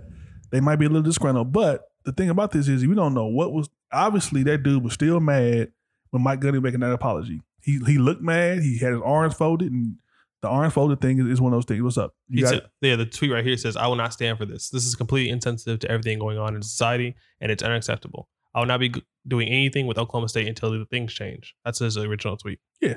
And So then I- within about 12 or 13 hours, he made the video with them. It was, all right, I'm sorry. Yeah, and I think that's where it, it comes down to like, you know, you got called out on something that you didn't know your players were that, you know, woke, and you didn't know that they were that on, uh, on top of things, Aware of. aware of that shit, and yeah, dude called you out, and which good, and I hope it does affect his his, his recruit. I hope it affects him getting a job going forward because you know what it's gonna. Again, this goes back to what we mentioned a couple weeks ago that this whole Black Lives Matter thing and this whole like because I'm by far one of the people who say you know I'm I'm not gonna sit here and say every white person is bad or every white person is racist, but what I will say is that you know I, I'm hoping my friends and the people that I associate with, and I know a few white people I know don't put up with racism around them. Yeah, You know. it- that that's that's exactly my point right here is the fact that the people you do interact with, that you're saying that you could, the people you do interact with, or your friends that are uh, white, like you kind of know where they stand on or where they don't stand on, and you kind of know what you tolerate and what you don't tolerate. So I feel like with him doing stuff like this, you kind of show, or you even committing to the program or committing to this coach, or doing actually forgiving him like this, like, it kind of shows what you tolerate and what you don't tolerate. Yep. So I think that's I think it speaks a lot. It shows a- speaks a lot more on Chuba the Chuba than it does on. I keep saying to say Chuba. Talking about me, huh? I know. Uh, it speaks a lot more on uh, Chuba than it does on Mike Gundy. So I was like, oh shit. Well, here's the thing though. Did he know all this when he signed with Mike Gundy? When he signed with Oklahoma State, did he know Mike Gundy was listening to OAN then? You know, Um, yeah, and th- that's kind of uh, a rough spot because I guess no one can actually know what Exactly. politically associate with. But it's kind of like when you interact with someone, I think you kind of know where they kind of stand on certain issues. You'd be surprised, man. Some people just aren't that aware, or, or they aren't looking for it. Yeah, I feel like that, but I feel like that's something you should look for when you get recruited. It's but that's the thing though. This guy, you think Mike Gundy's gonna into his house trying to recruit him with an OAN shirt- t-shirt on? No. Nah, it's not. He's not gonna come in there and say, "Hey, nigga, let's uh, this here, nigga. This is what we gonna do." I mean, he's not gonna give any inkling that he is. And I don't even want to call Mike Gundy racist because I'm like saying just because you listen to OAN doesn't mean like you, you know, you're super racist. yeah, for sure, for sure. But I will say that you have the uniform of a racist on. no, yeah. you may you may be as Halloween type shit. You know what I'm saying? But um the on that racist note, I guess. Uh, Alfred Williams, a former All American linebacker, was demanded demanding an apology for Mike Gundy soon after this whole thing transpired, because he accused the longtime Oklahoma State head coach of calling him the N word in a 1989 football game when Gundy was a quarterback for Oklahoma State. He's not coming out asking for his job; he's coming out asking for apology for Mike Gundy for saying it uh, in that game. He said that after the game, uh, Gundy denied using the slur at the time and instead pointed the finger back at the pointing the finger back at the Alfred Williams and, and his whole team. So I was like, shit. yeah, again, it's one of those things where, you know, we talked about this before. I, I, it's hard for me to imagine, you know, some white people not not ever using the word, the N word. Um, He said he called him it during in the middle of a game. yeah, and I, So- I mean, I can't prove it, and I can't deny it, For but sure, for sure. the thing is, is like, if this dude came out and said, "Yeah, I always knew Mike Gundy was a racist, and this is what he did to me," like, right now the chips are against you, Mike Gundy. yeah. You know what I'm saying? Like everybody's gonna think that you did it, and I think that's again, it puts more pressure on not just Mike Gundy, but I hope it puts pressure on other coaches around the NCAA Yeah, for sure. to make sure that they are they are not just like And they should be informed, man. informed. Yeah, man. they have to be informed, man. You gotta you and you have to like this is kind of this is gonna sound weird, but seriously, man, this is really how this whole I don't want to call it quote unquote fix of racism. Like everybody's gonna have their own prejudice and their own racism. It's how you express it. Like we have said things in this house, uh, and I, I'm ashamed to admit it, but I think it was you, Joseph, that got me to stop using the F word. You know what I mean? In- in regarding homosexuals. Yeah, for sure. I grew up that way. Yeah. I, I didn't know it was so offensive. Like I just didn't know. I Yeah. thought that's what that's I thought that's what they were called. For sure. So am I gonna be drugged through the mud because I just didn't know at at 13, 14 years old? I mean, I, everybody around me was that's what they were calling them. I, I totally. I mean, I see. I see. don't your- want to say them, but that's Yeah, what they were calling you know I see. that gender or I see your point, Dad, but I guess it comes down from Mike Gundy for how long he's been coaching. It, it it's kind of yes, we're gonna blame you for not being, especially now in this political climate. Now, I'm gonna blame you for not being informed, especially when your whole job is dependent on young black men who are the who are the basically the target of these um protests and these and these and this movement and stuff like that. Uh, it- like you can't just and I guess and that's the fault. There's probably a lot of coaches like that. That's their fault. They think like, well, they're not as informed. They're not that informed. But look, man, those info- and those and there's probably those informed people aren't going to those SEC schools. You know what Yeah. I'm saying? They're probably going out But west. I, I'm saying I think that's how you fix this whole racism thing is you have to start putting pressure on people, including me. I'm gonna say including myself as a, as a as a grown ass man. There's certain things, man, I just can't say, and I'm not gonna say it, and I have to know why I can't say them. Like I understand, I totally understand why I can't call someone the F word, or why I can't call Asian Americans Orientals, or I can't call you know um you know Africans uh you know African uh you know just just any kind. I can't call uh uh transgender people trannies. Yeah. I, I know those. I, I know those things now. I've been educated, and now I know, and I and I respect, and I understand why they should, they don't want to be called that. For sure. And I think that's the same thing that coaches have to echo that throughout their entire organization, their team, their coaching staff, through the university, and hopefully through the state. Yeah, and then even okay, because even then, if it even if you set aside the whole N word thing uh, like to the side, you just talk about like his his political associations. Like if you want to talk about that, like people were, would come for uh, Chuba talking about how why are you why do you care so much about his political associations? He's just your coach. Mhm. But like, like I guess that's another way you can. We should be able to differentiate. Like, if I don't want to choose to play for someone, I don't want to choose to work for someone who has this belief, and that's my right. Like, it's your right to have this beliefs, but it's also our right to, And as a whole team, if you don't That's want to play for exactly this right. team. You're exactly right. I think Yeah. where it, it goes down to the point where I'm not going to be on the Mike Gundy should be fired thing team. I'm not going to be on the Mike Gundy should be silenced or Mike Gundy should not be listening to OAN Network. For So sure. If you want to go ahead and do that, fine. But guess what? All the players that don't agree with that or don't agree, don't have that belief, they need to go somewhere else. Yeah, and I, it's not the fact like exactly. I'm not trying to come for his job or Mhm. come for his beliefs. I'm coming for the fact that I just No don't want to play culture. for him. Yeah, I just don't want to play for the dude. like it's that it's simple. So I think I think that's where black players may have, like, if you want to say like you know what they could do, like, um, like for instance, here's the thing. I just saw a thing this morning on Herschel Walker saying that, you know, he said some pro Trump stuff, and I'm like, you know what, Herschel Walker is is is an icon when it comes to running backs and a great great great NFL player, great college player. They're gonna be all black people don't think alike. All black people don't think OAN network is is a racist network. They think it's a right wing conservative network. So if you believe that, fine. Go play for Oklahoma State if you're black. If that- that's what you believe. If you don't believe it, go play for UCLA. Yeah, You know what I'm saying? Or USC. and I think that's why I put a, lot, not a lot of pressure. I put more. Pre- I put some pressure on Chuba because like like let's say you did hypothetically you did go up to him, you guys did talk, you guys did work out, you did understand, you did educate him, and he wasn't educated before. Like if you still want to leave because he wasn't educated before, like you're more than like, likely to do that. I think you forgave him too easy, and you kind of like like uh all right, I forgive you. I'm educated you now, Well, and I I, think was- it's like not even. I think it's just more the fact that like I feel like he fake believed. Like I feel like he knew the whole time. He's just kind of like, Well, all right, fine, I accept your Drew. Brees did. Yeah, Drew yeah. Did. I mean, yeah. I guess New word. It's I bet I bet it was one of those things too because I looked it up, man. she was from Canada, so he ain't going home anytime soon. Um, Who? Chuba, Oh. he's from Canada. So I bet for Oh, you one, I bet for racism.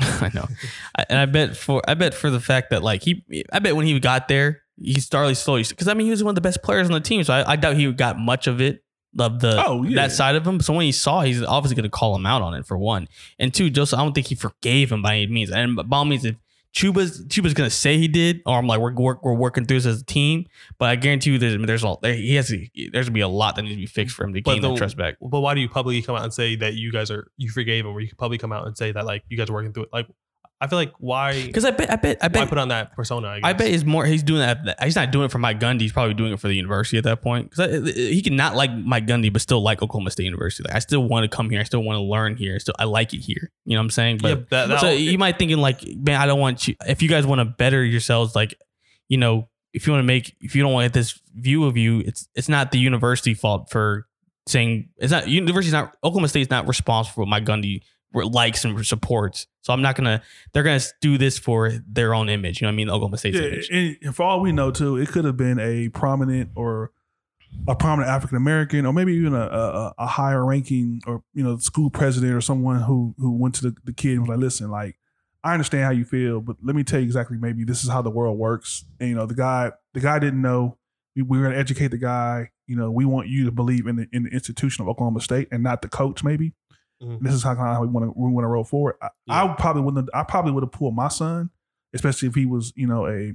See, it, it again, it really depends though, because you're saying that last year he, you know, he probably would have been one of the better running backs going to NFL draft. I definitely wouldn't want to, you know, mess up my son's, you know, draft stock by saying he's a, you know, I, I don't want him to be labeled as anything, you know, Yeah. but um, I definitely would like for it to be a.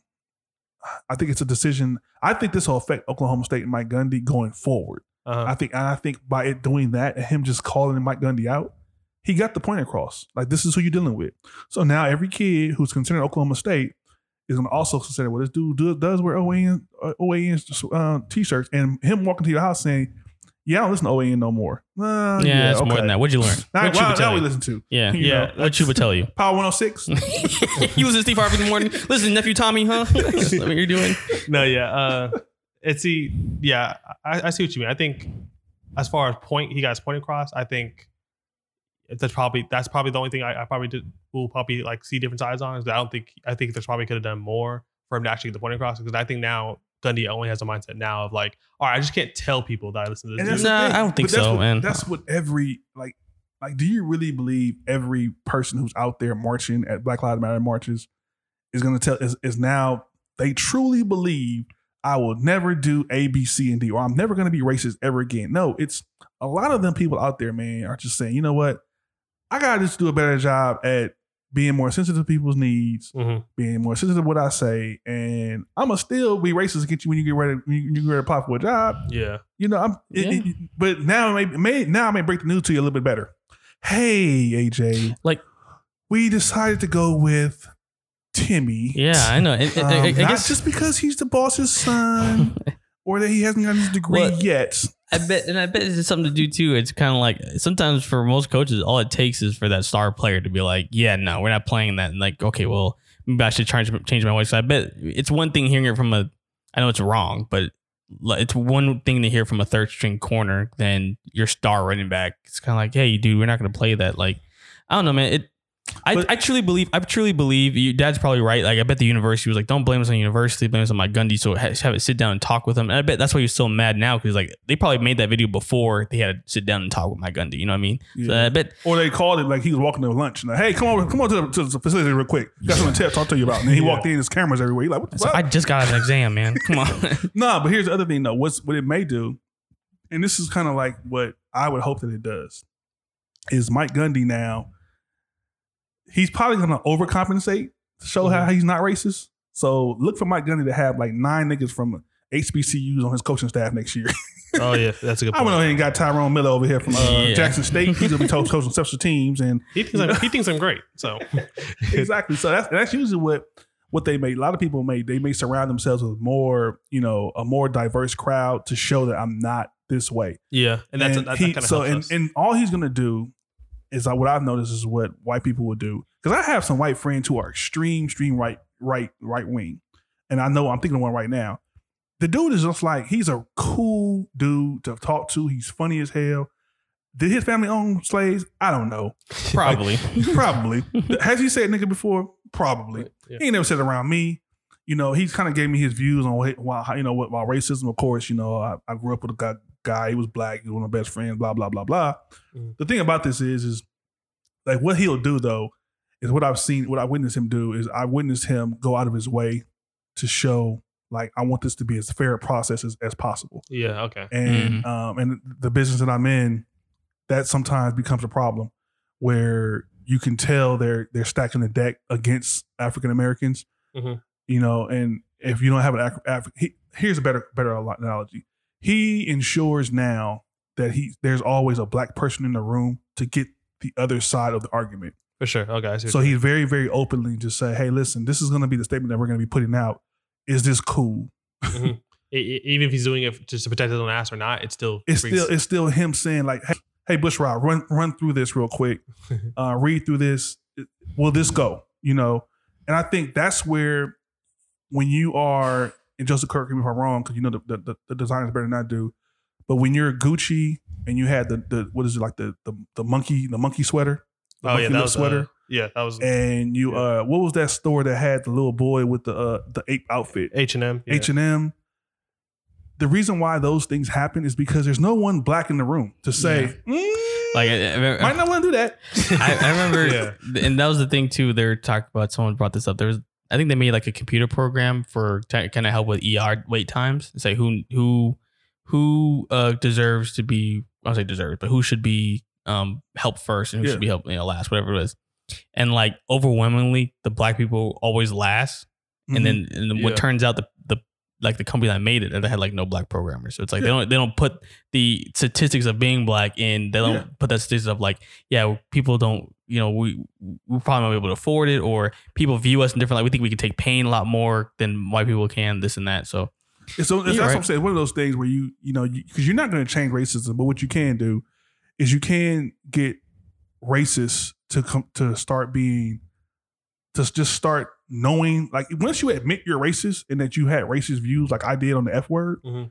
like you you intentionally ensure that I don't ever want to Mhm. be seen in that light again. So I'm going to make Mhm. sure that I do A, B, C, and D. yeah, and that's most like You know and that's saying? most likely going to happen with Mike Gundy more so than most jobs, most places because the first thing being racist is a choice. It's all about ignorance. Yeah. And if he he has a literally literally a team full of black people who and they think like, hey man, the the things you're listening to, and the things you support, are just very against us. Like I don't feel comfortable with that. And like, oh, please tell me, like enlighten me, and like how we experience this and that. Like it, it's more likely to happen. Mike Gundy, he, he can he can change dramatically Mhm. more so than just some random dude in a Walmart. You know what I mean? So it's Yeah. Well, I, I mean, I'm, I'm not, I'm, you know, total like total transparency.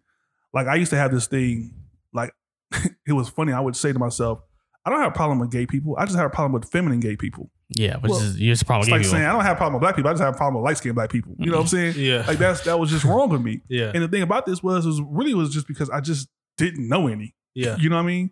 For sure. And so I made a conscious effort to like, listen, yeah, dude, I might be a little homophobic. So let's let's sit down and talk about this and show me. So tell me why I shouldn't be homophobic. yeah. And, and, And you know what it came down to? This is gonna be funny to everybody. This gay dude just told me, hey man, listen, we don't all want to just fuck you. Trust me. Trust me. You're not, you're not what I'm looking for. I don't think you're the body type. I don't think.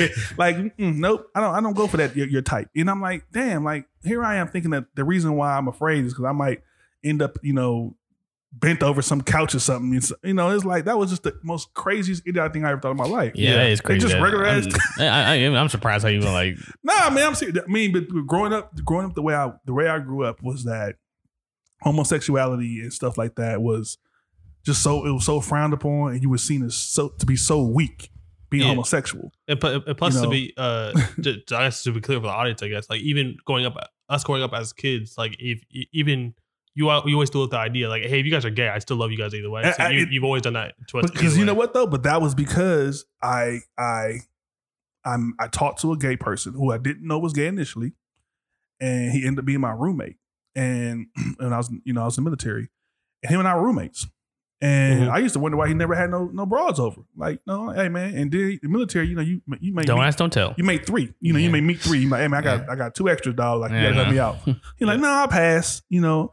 Yeah, dude was nice looking dude, like you know, regular, just regular look, just just regular looking cat, you know. yeah. And then he told me he was gay one day. You know, Uh, I mean, him and I had a long conversation. He was telling me how, like, I asked him what the hardest part about being gay was, and here, I here, my dumb ass thinking like, damn, it must be super tough taking it up the ass like that, huh? Yeah. Couldn't be me, man. I don't know how you do it. You know, he was like, Yeah. man, nah. You know, and then he was like, that ain't shit. I'm like, oh, Okay. wh- what is the hardest part about being gay? All right, and he's like, champ. yo, man, the hardest part about being gay is like, and this guy, he he damn near was in tears, like, yo, man, having your father tell you like you're not his son no more, and that you that he hates you, and he was like, here's the thing, like my father and I had a great relationship up until I was 19 years old. Mhm, Like he's like, it was just, just just strictly, you know, straight up father son type shit. He's like, then all of a sudden at 19, I tell him I'm gay. It's like basically he don't love me no more. He Yeah, was like, that was the hardest part. He had, had that was the hard thing he ever did with his life. He said that cat was like thought about suicide and shit. Mhm. So I made it. I made it. I made it right thing. Like, yo, you know what?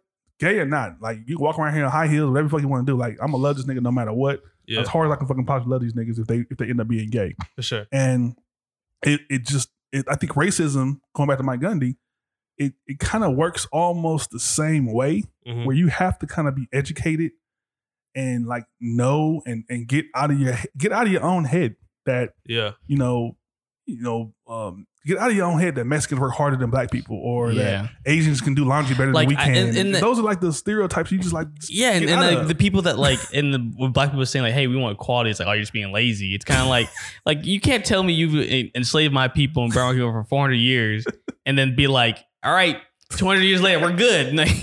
My- I'm okay. We're all good now. It's like it doesn't make sense like that. yeah, Yeah. We, we even we good We, we good? we good Like, no, no, no, no, no. You you Yeah. you can't just you can't just start us off at the bottom, no then give us a half a ladder and be like, Mhm. "All right, good luck." It's and like, that's the yeah. same. Like I, I learned that, you know, like I said, my years in the military, like I said, I knew guys that were that were homosexual, and I knew I would I would intentionally myself um, when I became got into the situation or the position where I could assign leadership or I could assign leadership roles, I would intentionally pick those guys not because they were you know um, they were they were less qualified and like that. It wasn't. It was like I knew they had the same potential as the guy next to them, but I know they probably would never get that opportunity because other leaders wouldn't pick them because they Yeah. were homosexual. yeah, yeah. And then as I grew older and older, I started I started calling other leaders out. Like, hey, listen, like, don't don't treat him different because he's that way, you know, Yeah. because Yeah. he's homosexual. That's that's how it is, man. It, that's all it takes sometimes too, man. You go buy a car, go find the black car salesman. Mm-hmm. When you go, Make somebody feel bad Yeah, about when it. Like, you- you, call somebody out, man, they, the people feel terrible.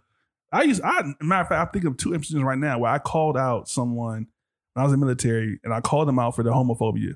And the look on their face was like I almost like like they looked so embarrassed and so like Yeah. ashamed. It's like when you call people white people out on the racism.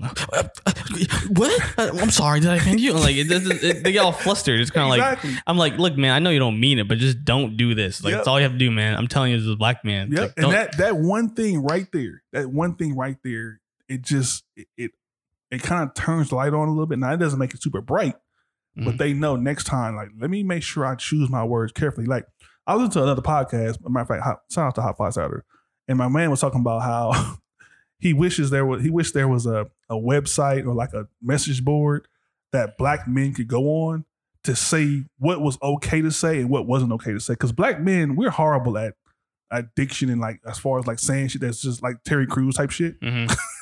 So don't you wish it was somewhere you can go and you can put your shit online and say, all right, listen, I'm about to say that uh trannies need to um, you know, man up. Nah, bruh.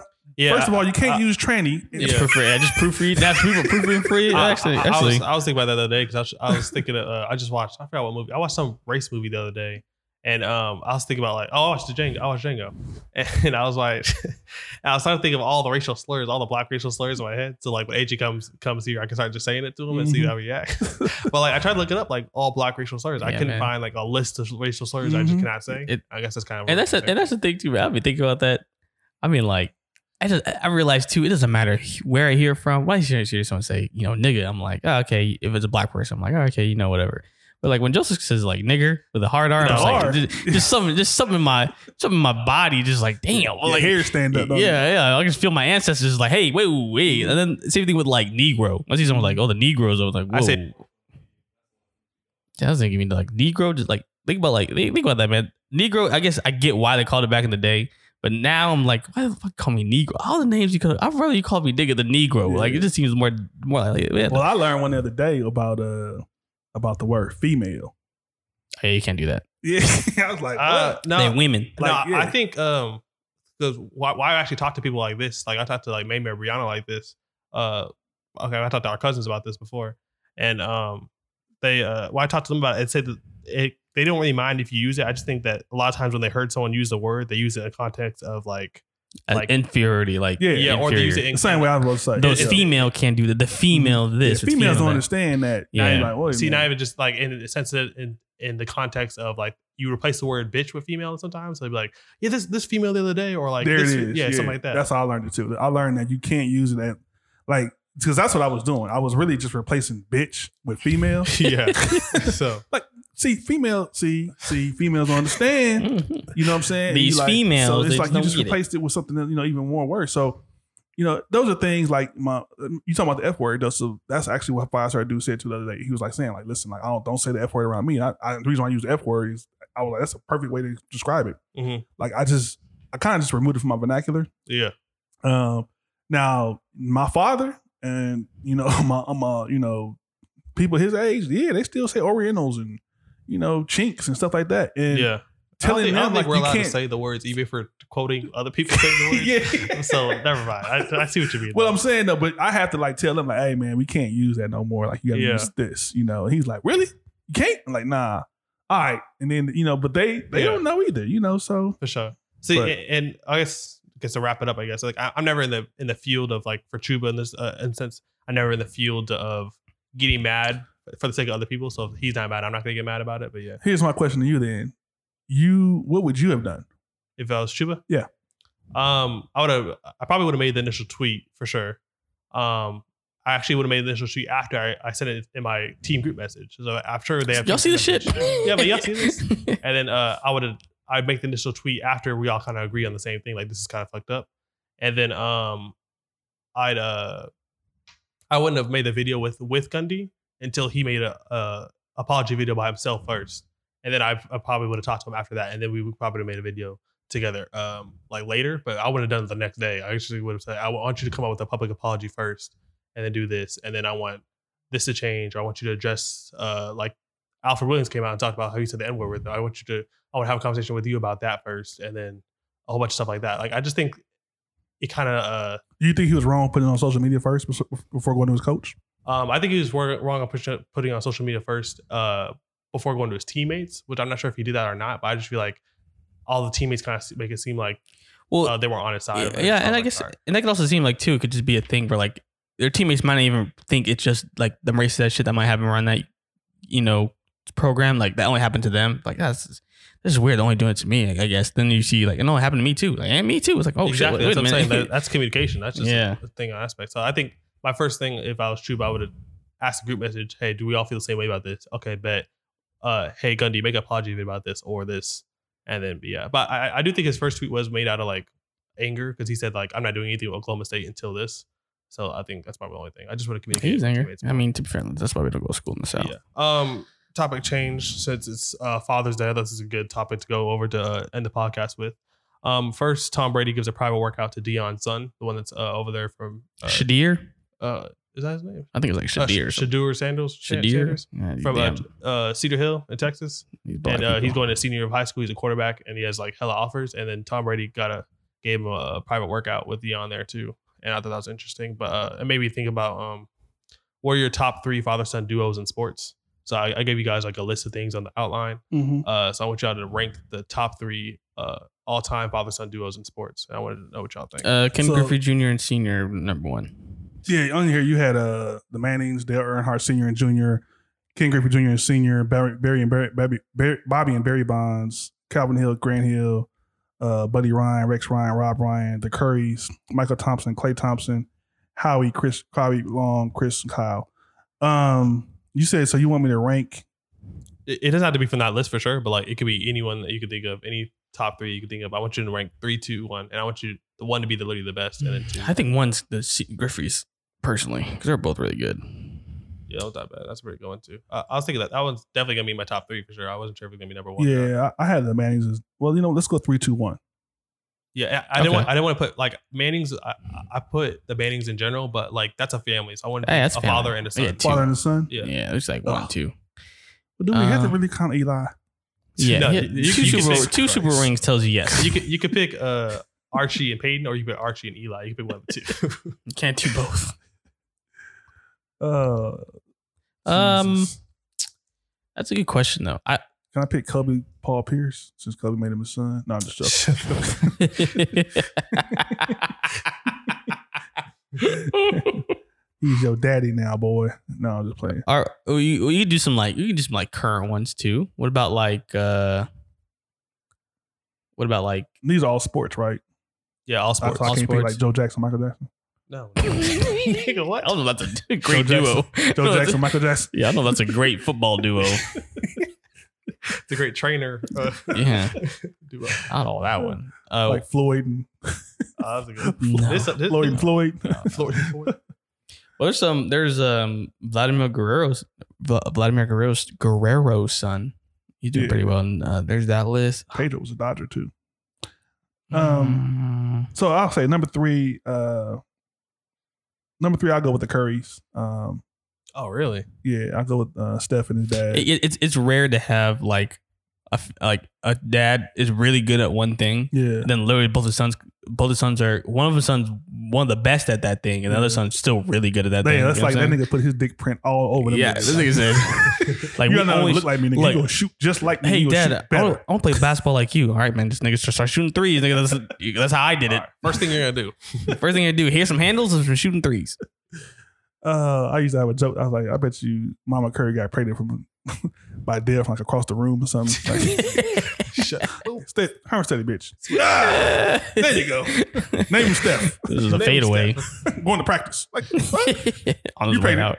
You sure? Yeah, you pregnant. Trust me, I don't miss. Uh, I didn't know. How, I don't know how good Bobby Bonds was, but yeah, He's pretty good. was he? He's pretty good. He's the Um, sec- second player in MLB history to hit 300 home runs and steal 300 bases in his career. Yeah, he's pretty good. Yeah. Um, but yeah, I like uh, I would say uh, Dell and Kurt and Steph will be on number three. Um, Two is tough. I'm trying to think of how many other f- families there are. H has got one set, so I want that to be the Yeah, I, Like, I, I- number one set. Yeah, one set for me. you know what? Just because I like his podcast, I'm gonna go with um Howie Long, Chris Long. Yeah, I'm about to say that they're they're really good. They're really going to. That's a good one. and they cool too. I think both They- their kids uh have rings, don't they? Yeah, Both Uh, the kids. uh, No, I Kyle. Kyle Kyle- doesn't. Kyle- Kyle, Kyle- doesn't. Kyle's okay. right now. So yeah, I'm gonna go with um Howie and Chris number two, And then my number one would probably uh, be Ken and Ken Griffey and, and his dad. I, I mean, it's tough to do now because I feel like there's gonna be a lot more father son Bron, recent. Bronny. Yeah, Bron Bronny, Kenyon Martin's son, um, Scottie Pippen's kids. See, I, I I know you, we don't we don't watch NASCAR at all, but I was I was really gonna put Dale Earnhardt. I started to. They, they, were- that was my. I was floating around with them with number two. See, but I, I put them there because know if like they're good. no, I put them there. They definitely are, but I, I put them there because like when you think of a player from NASCAR, the first person you think of is Dale Earnhardt. I, I- you know what? That's like, that's true. why I put him that's one. true. Um, dang, that's gonna be tough. So you know what? I maybe I had to bump down Curry's because he got two sons. So, he, so I put Dale. I put Dale third. Um, yeah, Dale and Dale Junior third. Even though they probably- they probably said nigga a few times in their life. was uh was uh Klay Thompson's dad better than Dale's dad or no? Uh, Curry's dad or no? Nah, Mike was just. You know what? That's the thing. He got a ring, so I was like, all right. Seriously, Lakers. I'm telling you, this is how I know that these dads really influenced their because Mychal Thompson was all about the pussy too. and Klay Thompson is the exact same way, and only he's just better at basketball. So Yeah. yeah, That's true. his pops is all about ass. Um, but uh, his dad's pretty good for the Lakers, but he like I said, he was just all about the ass. But yeah, I would go with uh, I would go with uh, three Dale Earnhardt Senior and Junior, Howie and Chris Chris Long, and then I would go with uh, Ken Griffey Junior and Senior. Howie and Chris. Yeah, Howie and Chris number two. Dang, I'm surprised you put. Okay, I'm, I guess I'm not surprised about the Ken Griffey one at all. That's like probably. Not, I might be missing some. I got. I need. I should. Yeah, I- I we should too because I can't think of a lot of father son duos that played in it, and there are probably some that are like one of them was good, Yeah, and but one was that, okay. That's you know the thing. mean? That's why I ran into a lot. I ran into a lot of players who, uh, like their kid, their dad was good, and their son was just in the NBA or they're in the NFL. yeah, like That's it. Doc Rivers and, and Austin. Yeah, I put that on the list. I think I don't know if I did or not, but No, you didn't. but yeah, I, like their son's in his son's in the NBA, but he's not like a notable person. Ooh, I uh, mean that's tough though. I'm surprised I didn't put like I really have Earnhardt's up there because literally when I think of NASCAR, I think of them. It's like if Tiger had a son and like he was really good too. It's like well, I think of golf, I'm gonna think of these niggas. Why? I- Just because you know them doesn't mean necessarily make them good. You know I think I'm they actually like pretty sure we're actually really, really like the the best I don't know. NASCAR player I of all forget time. that Joe Joe Bryant Kobe was in the league. Yeah, that's a, I, Kobe I, Bean. I didn't put him on the list because Joe wasn't like Mario Michael Yeah, Joe was in Italy, so I mean, how good was he? no, he wasn't in, he wasn't in the league. He was in the league, but he about, ended up in uh, Italy. What about Bill Walton and Luke Walton? Man, Luke Walton was. I think Luke. Oh, wait. You know what, I, I put a coach. I put a coach. on the list. That's what I'm saying. I put I don't know. uh, It's the Ryans on this. The Buddy Ryan, Rex Ryan, them. I put them Oh on the list. yeah, they, was- they know they said Wow, they, they're nice. racist. Yeah, I don't know. Racist. yeah, I don't know. Any man named Rex. I don't know if it's like Buddy and Rex. right now saying, "Grab, grab." What's that nigga's name from Clemson? Nah, I feel like he he probably a little more clear. Is like, what's that color boy? that was Rex. I mean, that was that was Buddy's. Your buddies. he called that him Rex. color boy? Um, what about number Cal, one. Cal Ripken and, um, and, and uh, Billy and Cal Ripken? It's a color boy. Number number thirty four. Earl. Yeah, him. Earl. Earl. Yeah, Earl. Yeah. Earl. Hey, didn't, didn't Ken Norton Jr. pops box? Ken Norton Sr. He boxed. So he, he he's on there. He was, he was Yeah. a heavyweight champ, matter of fact. Yeah, Yeah, that's, that's a tough one. I, basically, we all know who number one is. Is mine. I mean, Who? it doesn't beats Who's that. number, he's number three. my number three was who was my number three? Uh, I don't know. That's the thing. I can't think of like a good like duo. You, you kind of took the Howie Long and the um Mannings, but like I'm trying to think. Was it like a running back maybe? Shit. Um, The Grant, I Fred Grant, Taylor, Grant Fred Hill. Jr.? Grant Hill and his dad on there. Grant Hill's dad was in the uh, NFL. He's really good. Was That's a he? sports duo. So See, you ain't know that, so he can't even make the list. Yeah, that's what I'm saying. Like that's, that's the whole point. Like I feel like I know more. I, I guess the times, but I know more like a, a professional players whose kids are in sports Yeah, now yeah. than I did. I, I you know what I'm saying like who were Evan Smith's son and Bronny's Bronny, Kenyon Martin, you know fucking Well, you, you Brandon guys, Roy. that's why I think you you because the kids who are in the league now, their dads probably play, that's your age or around your time. Their dads probably played, so you probably don't know too much about their dads. But trust me, when you get to my age, you'll you start seeing little Brown play. You'll be telling your son, "Man, he, good, man. But daddy, his daddy was the best." yeah, because I feel like a lot of people say that. Like I don't know. I don't know much about Grant Hill in the first place. Like I know like his career trajectory and stuff like that. But like his dad was offensive rookie of the year. He won a Pro Bowl. He's four pro, four time Pro Bowler and stuff like that. So I thought more people know about him. But he's clearly before your time too, Dad. So Yeah, uh, I don't know. I go with Darryl Strawberry and DJ Strawberry. You know, you know, I was thinking, I was thinking about this. I was like, if Bronny Bronny can't do really anything else besides play basketball, Mm-hmm. because like, first of all, you can't be like no damn teacher. Like parent teacher conference, like I'm LeBron James Jr. I'm your, I'm your, uh, I'm James Jr. I'm Mr. James. I'm like, like you look familiar. Yeah. It's like, oh. It's like, oh, I'm LeBron James Jr. Like, why are you a history teacher? Well, wait a minute, Mike. Mike's sons is don't they work at like Foot Locker or something now? No, they work for him. They work for him. Uh, Yeah, that's they're executives at Jordan Company. That's my Oh, point though. Like, what if he just like Damn, wants I to be? said Foot Locker. Yeah, you did. they got their own store. like they make good Yeah. money. God damn. But the, but the thing is, like, like I was thinking, like, man, imagine you have LeBron James Jr. as your history teacher, and just wait till that like student faculty game. Damn, yeah. what the fuck? Like LeBron, another dunk by Mr. James Jr. Like, James Jr. Why does he look familiar? LeBron James Jr. Really imagine that. That's my whole point. Like, can't be a dentist. Oh, I'm your doctor, Doctor, Doctor well, that goes a lot like, though when niggas are like six eight and they be like driving bus. Like nigga, why are you not posting somebody up Yeah, you see that? You see some tall motherfuckers like, "Why? you at least should get a shot. it's a free education at least. Did uh Better be wearing a knee brace, nigga. you six ten. Shit, I know. you walking with a walker. You had uh Griffeys on your number one too, Dan? Yeah, I got Griffey's at number one, and the only reason why is because I one I was a huge Ken Griffey Jr. fan growing up. Um, Junior or senior? senior, actually, I, I I remember seeing when I was a kid. Yeah, there you go. and then his son came, um, He's my favorite player. and I was like, yo, he was he was one of my favorite players. So. Mhm. Yeah, like, Plus- he- Kenny. Like it was it was like that the crazy thing about that was I remember Ken Griffey Sr. and I when I was a little little little kid and I remember seeing Ken Griffey Jr. as a little little kid like at batting practice being like dang dude his dad played for the you know playing the majors yeah, and then when he started coming up you're like oh snap that's gonna be that's all you know yeah that, and that's the um, he was better Yeah, no, he was a lot better. And that's the funny part too. When I see, I mean, Ken Griffey Jr. had his son. I remember he got drafted like in the twentieth round in MLB, but he's playing football at Arizona. Mhm. Uh, I don't know what he's doing now. Probably, yeah. It's hard to it's hard to be an athlete's kid. Is he he's not in the Hall of Fame though, right? oh Senior? I don't think so no No, I yeah, so. that's what I was like. no. That's what but um I mean I, I I can imagine the pressure you had to grow up like can you imagine growing up as Michael Jordan's son and then you say I'm gonna play basketball You can't, make- can you imagine being Michael Jordan's both of Michael Jordan's sons and getting outscored by Eric Gordon? No, not that. I'm just saying, like, even when you like the pressure must be on them kids from like the first Yeah. T, like the first little junior game they ever played with the, the Rams were like, you know, six feet and Hey, shit. we got LeBron. Yeah. We got, we got Jordan's Michael son. Jordan's son. It's like shit. Like, I don't even, I don't even like basketball that much.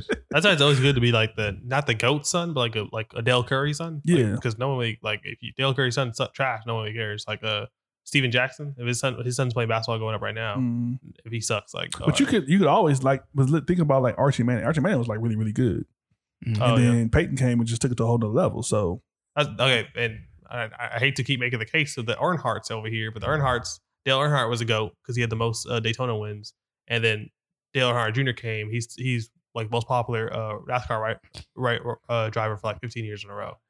Yeah, like, but he made that he got famous because really was off his dad's like legacy. You know, you know what I'm saying? Yeah, Oh, you're. Dale Hart. it was almost like and that was the thing too. I, I and I, I'm not a huge follower of NASCAR. My cousins and my nun- uncle are, uh, but I think Dale was almost like that. Cat kind of like got adapted by every NASCAR fan because Dale Earnhardt Sr. was so famous and so popular. yeah, that's true. Like everyone thought that Dale Jr. was their son too. You know, so he was. He always had support and he always had the fans I like mean, behind same him, thing. Same thing know? with Ken Griffey, man. So he was the kid. It's like, oh, we know this guy since he was eight, 19 years Yeah. old. Like, he's the kid, Mhm. and even when he was like, even when he was like forty two, Yeah, the kid. He's a kid. You Yeah. know, so that's true. it's gonna be tough, you know, when you have a famous, like you said, goat dad. It's tough to, you know, even for I feel sorry for Bronny because, like, you know, Bronny getting a lot of mixtapes and stuff like that, and he was only, you know, tenth grade, but he was surrounded by a lot of talent, you know, in high school. Yeah, But I was looking at this cat like, I mean, he, he got a lot to live He's up to, man. these Yeah, these he niggas does. born going overcoming pressure because that's that's that's crazy. Yeah. That's That's crazy. good. Uh, uh, That's another thing too, because I bet with Bronny's gonna be kind of like we. You should be playing like your dad played. Like, nah, man, I'm built different. Like Bronny's probably not gonna be six eight two. Nah, he's gonna be a point 60. guard, right? He's probably gonna be a, a point guard with a good six three, six four point Mhm. guard. That's what they're. I just hope that projecting. he never gets to a point where it's the championship game and the free throws are on him, and he just starts crying like, "Dad, I don't want to play no more." Yeah, exactly. Last pitch, Oh my last pitch of the big league game. I'm not living up to expectations here. Just relax. It, it- this- that was a, a vulnerable moment for me. You just use it as a joke. I didn't even say anything about you, man. I just said I was a hope. That was directed at me. You don't have to say my name and it was directed at me. The audience is so lost. They're like, Just oh. because they would not have known if you. I'm not gonna tell the story, man. I'm not gonna do that to you. I'm not gonna tell the story about that. I, I loved you. I believe in you. loved. At the time, I'm saying I loved you. It doesn't matter. I still love you, but I believed in you, man. That's the thing. I'm never- I ain't gonna defend myself. I was a child. I was a child. Are you not gonna tell the audience what happened? No, You don't want to tell them. it's about a it's it's a moment I still think about. So We'll save it For till now. some big baseball news comes apart. Baseball news. I can't wait out. till like who's who's big Aaron Judge comes up and he folds on a national stage. Then we're, we got to ask AJ the story about his folding, even though it was on a city stage. Give us your, Not even a city stage. It was a give us your It was a insight championship this. game, area AJ. stage. It was a championship game, AJ. it was a championship game. I think it was. It was. It was a championship game. Yeah, pretty sure championship. Look, man, I don't. More- you, you, y'all see, y'all make Here's the me, thing. y'all make me remember it. I do not. I Here's do the not thing, like though. it. AJ was pitching, and he No, had pitched word. so well, like the fourth games before. Mhm. So we were like, we're gonna beat this team because of this kid right here. Yeah. You know what? It wasn't just me putting pressure on you though. It was your whole team, and I and I and I didn't. Okay, know. I get that, but then you look at me. I look over, and you're like, you shaking your head. I'm like, It was more like you got this. Shake your head though. but clearly I didn't.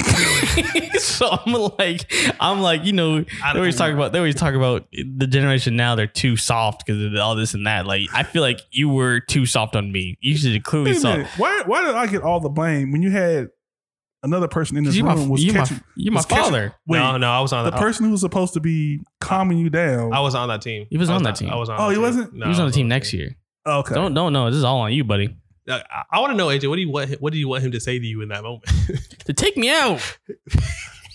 Like, look, hey, hey, look, man, let me down easy. Like, hey, man, you Okay, so you walked the first six people, right?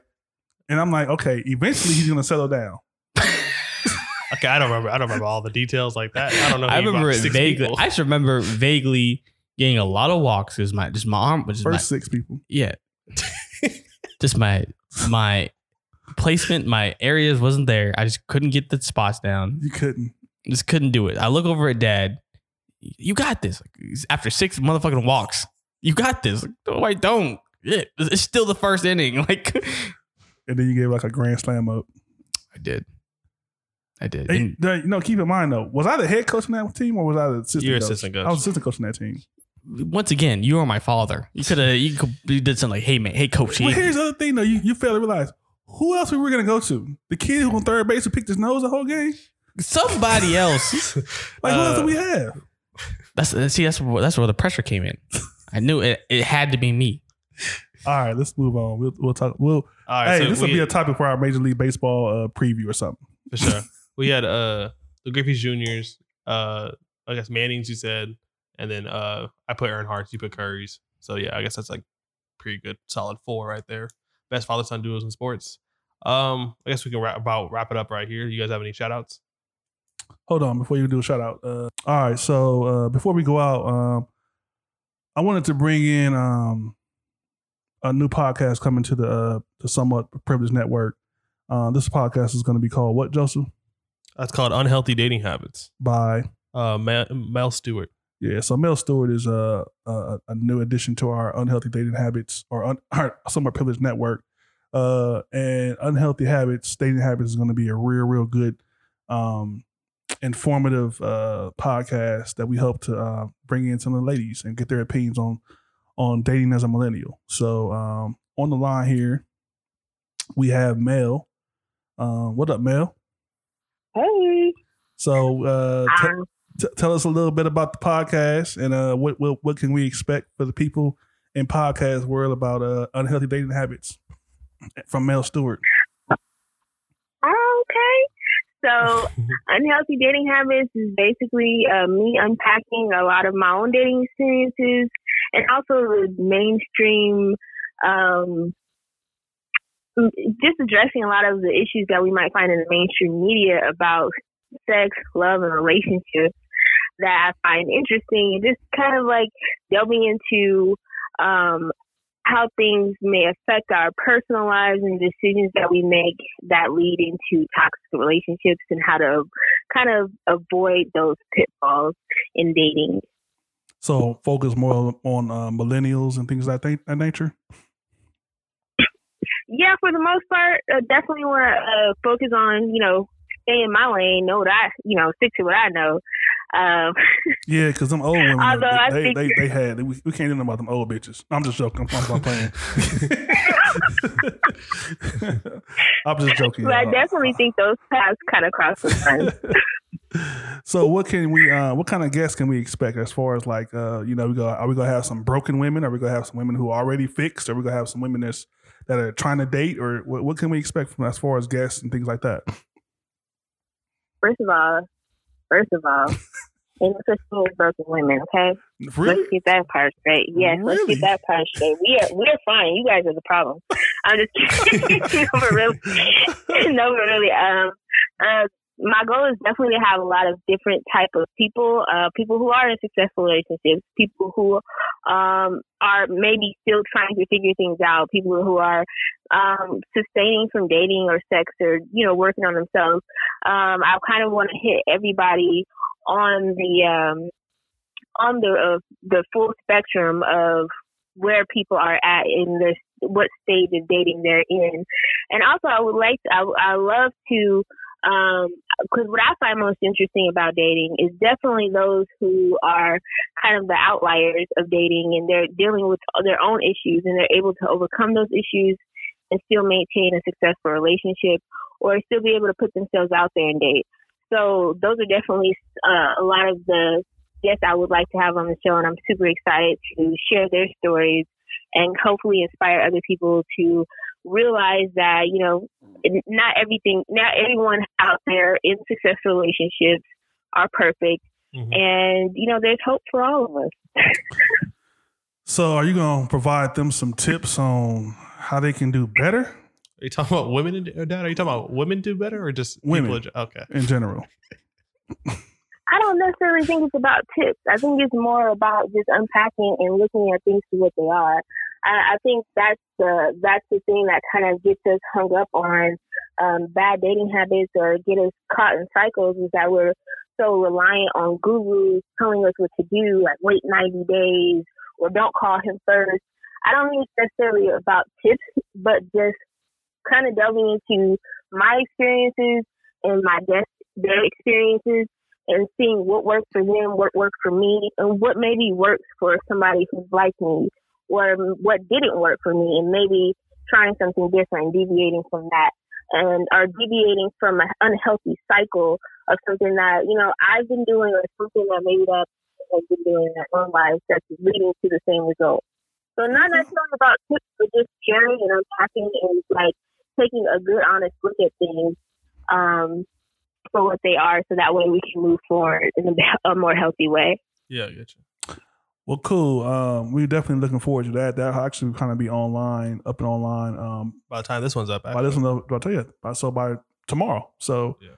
um, we definitely will look forward to the Unhealthy Dating Habits uh, podcast. Uh, give them your uh, Twitter and your Instagram and email and the whole nine. So my Twitter and my Instagram, it is unhealthy dating habits.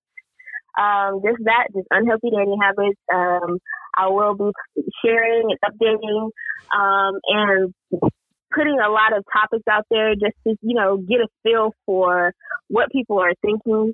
Um, one of the things that I found really interesting this morning is apparently 38 year old Marques Houston is now engaged to a 19 year old girl. So, Well, good for him. Shoot, good. Well, congratulations to Marques Houston and finding in love the way he's supposed to find love. Good, good job, young man. Oh, thank you, man. I appreciate that. I didn't know that. Oh so where- so where's I the- mean, I'm just saying. I just, I, me personally, I just don't understand. I wouldn't be sure how I would feel about dating somebody who's twice my age and half my height. But congratulations to them. Yeah, good point. Hey, AJ just shot me a hard look because you said something about height. And he that's that's Oh no. uh, yeah, but no, for sure. Uh, appreciate you coming on. Uh, give us a little insight to your podcast. For those of you guys listening, uh, anyone who's if you listen to our podcast right now, her podcast should be up right now. It's called Unhealthy Dating Habits by Mel Stewart, and I encourage you guys to give us that a listen. So I appreciate you, Mel. uh, Oh, go ahead. Go ahead. awesome. Thanks for having me, guys. all right. Appreciate Okay, you. bye. Have a good one. Later. hey, shout outs. Uh, AJ, who you got? Um, you know, shout out to shout out to all the fathers out there. Shout out to Grandpa, everybody out there. Shout out to uh, Benny the Butcher and do some music I've listened to. Damn, I thought you had your bookie or something. I'm like, Nah. You in trouble, nigga? no. Benny the Butcher, rapper out of Philadelphia, has been dropping some bars. He's uh, he's been on the repeat recently. So yeah, we have a little bit of his music on the way out. Joe, shout outs. Um, uh, because I watched Django. Shout out to uh, um, Leo. For, that was a good ass role he played. Uh, I was reading stuff about it. They're Played it too well. they talk about uh, Just eased on into that role, didn't he? they talk about how Samuel L. I think this is funny, but I think they talk about how Samuel L. and um, what's the uh, Jamie Foxx um, when they're on set, Leo was really hesitant to say the word, but they kept telling him to keep calling him a nigga, and so it became used to start saying the word. There's a Chris Rock joke where they said if white people like a civil rights movie, it's not a good civil rights movie, yeah, that was that was, and that's a good example. for sure. Hey, what happened with Leo? Like, forget once the movie cuts, he'd be out in public. Hey, Jamie, bring your nigga ass over here. My nigga. Whoa. No, yeah, for sure. So Hey, that, you was, don't sit now, motherfucker. No, that was a good ass movie. Uh, and then uh, what else was it? Um, Cake Wars. I, I was watching Cake Wars. Um, if y'all need a new um TV host, I didn't like the host on that one, and uh, that's like my field. I can get my degree in. Uh, hit me up if you guys haven't hit this. Like, this. yeah, I love the show. Just started watching it like actually this morning, and it's really a great show. But the host is horrible. That's my feedback. I think we need somebody with a little bit more flavor and maybe you know, definitely someone who can exit the host a little bit. People who lose better than saying Yeah. You're done. you're done. bring some more comedy into it. Like Steve, like I used to talk shit about Steve Harvey about how he used to host shit, but that's actually a lot funnier than anything. I see Uh, yeah, it nowadays. is a whole lot better. Yeah. Um, my shout outs real quick. Like I said, uh, again, happy Father's Day to all people out there listening to to my to the to the podcast. Uh, most definitely, again, my pops. Um, R.I.P. My man George. Um, or you know, definitely a happy Father's Day to my uncle, Uncle Jay. Um, and then all my cousins. Those great great fathers out there. Actually, everybody I know, uh, guys I know are all great fathers. So I don't know any deadbeat dads. Um, although I do have a shout out to one. Uh, I guess j- deadbeat dad who I don't know if he's that be that much of a deadbeat dad. Oh God! Don't don't don't say it if I think you're gonna say. Uh, future. Oh my God! Listen, brother, I used to kind of be on you a little bit, but then I found out the chick wanted fifty three thousand dollars a month Okay. for child see, support. I looked this up too, and I found the article that you're talking about. Uh huh. Just though he offered only a thousand dollars a month, and Okay. then she countered with fifty three thousand dollars. so you saying that the negotiation was all fucked up? I just think for sure, like you shouldn't start off with a thousand. Look, look, are the kids' bellies full? Do they have clothes in the back? They have a place to live. All right. You know. Here's my thing: if Future is gonna pay fifty grand a month, bitch, we gonna be living together. Shit. all all nine of my kids are gonna be living with me if to pay fifty three thousand for one kid. So nah, Future. Uh, man, wrap it up, bruh. That's all I gotta tell you. Uh, one more thing too. I'm just gonna give one more. I'm gonna give one more shout out to Corn. Oh, Oh, we, we Oh, got- Kudo. We yeah, Kudo. We went we went working out this morning, and I was in the car. I realized hey, he's so innocent, but this man's music taste is stuck in like 2004. So, yeah, he, he he be be playing songs I like he ever heard of, and Ja then he- Rule playing. yeah, he had some Ja Rule, and some T Pain and Akon, and some like he had like the the Saints, the Team the City. Saints, oh. Heart of the City song, the Saints song, and he, he also does this thing too. He listens to motivational speeches in the car. I'm like, I like that. like the last thing I want to hear at 6 a.m. at uh, 7 a.m. is, you know, that feeling you get when you wake up. you know, you, you get the alarm. You don't want it. You gotta want it.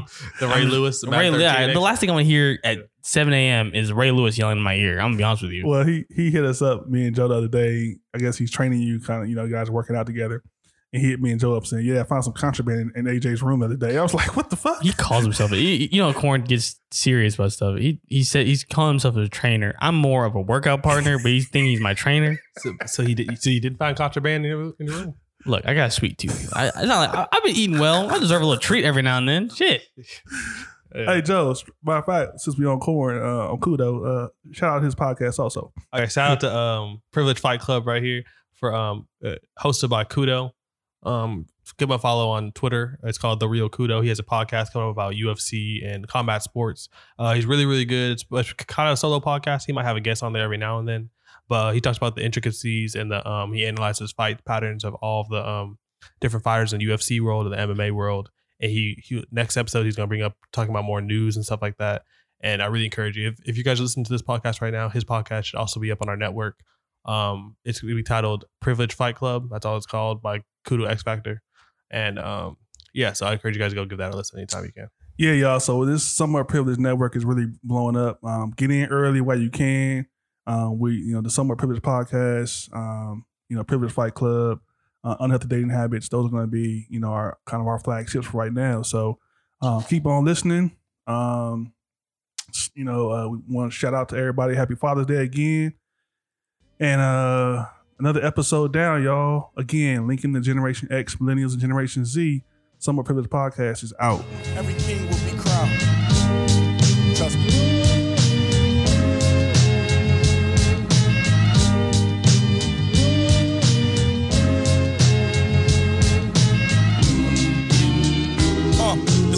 Marathon shit. So let's see who first to the finish. If it's less than a hundred racks, it don't deserve your attention, cause burdens come with it. My second test was serving a sentence. My first was make a brick jump like it was hurdling.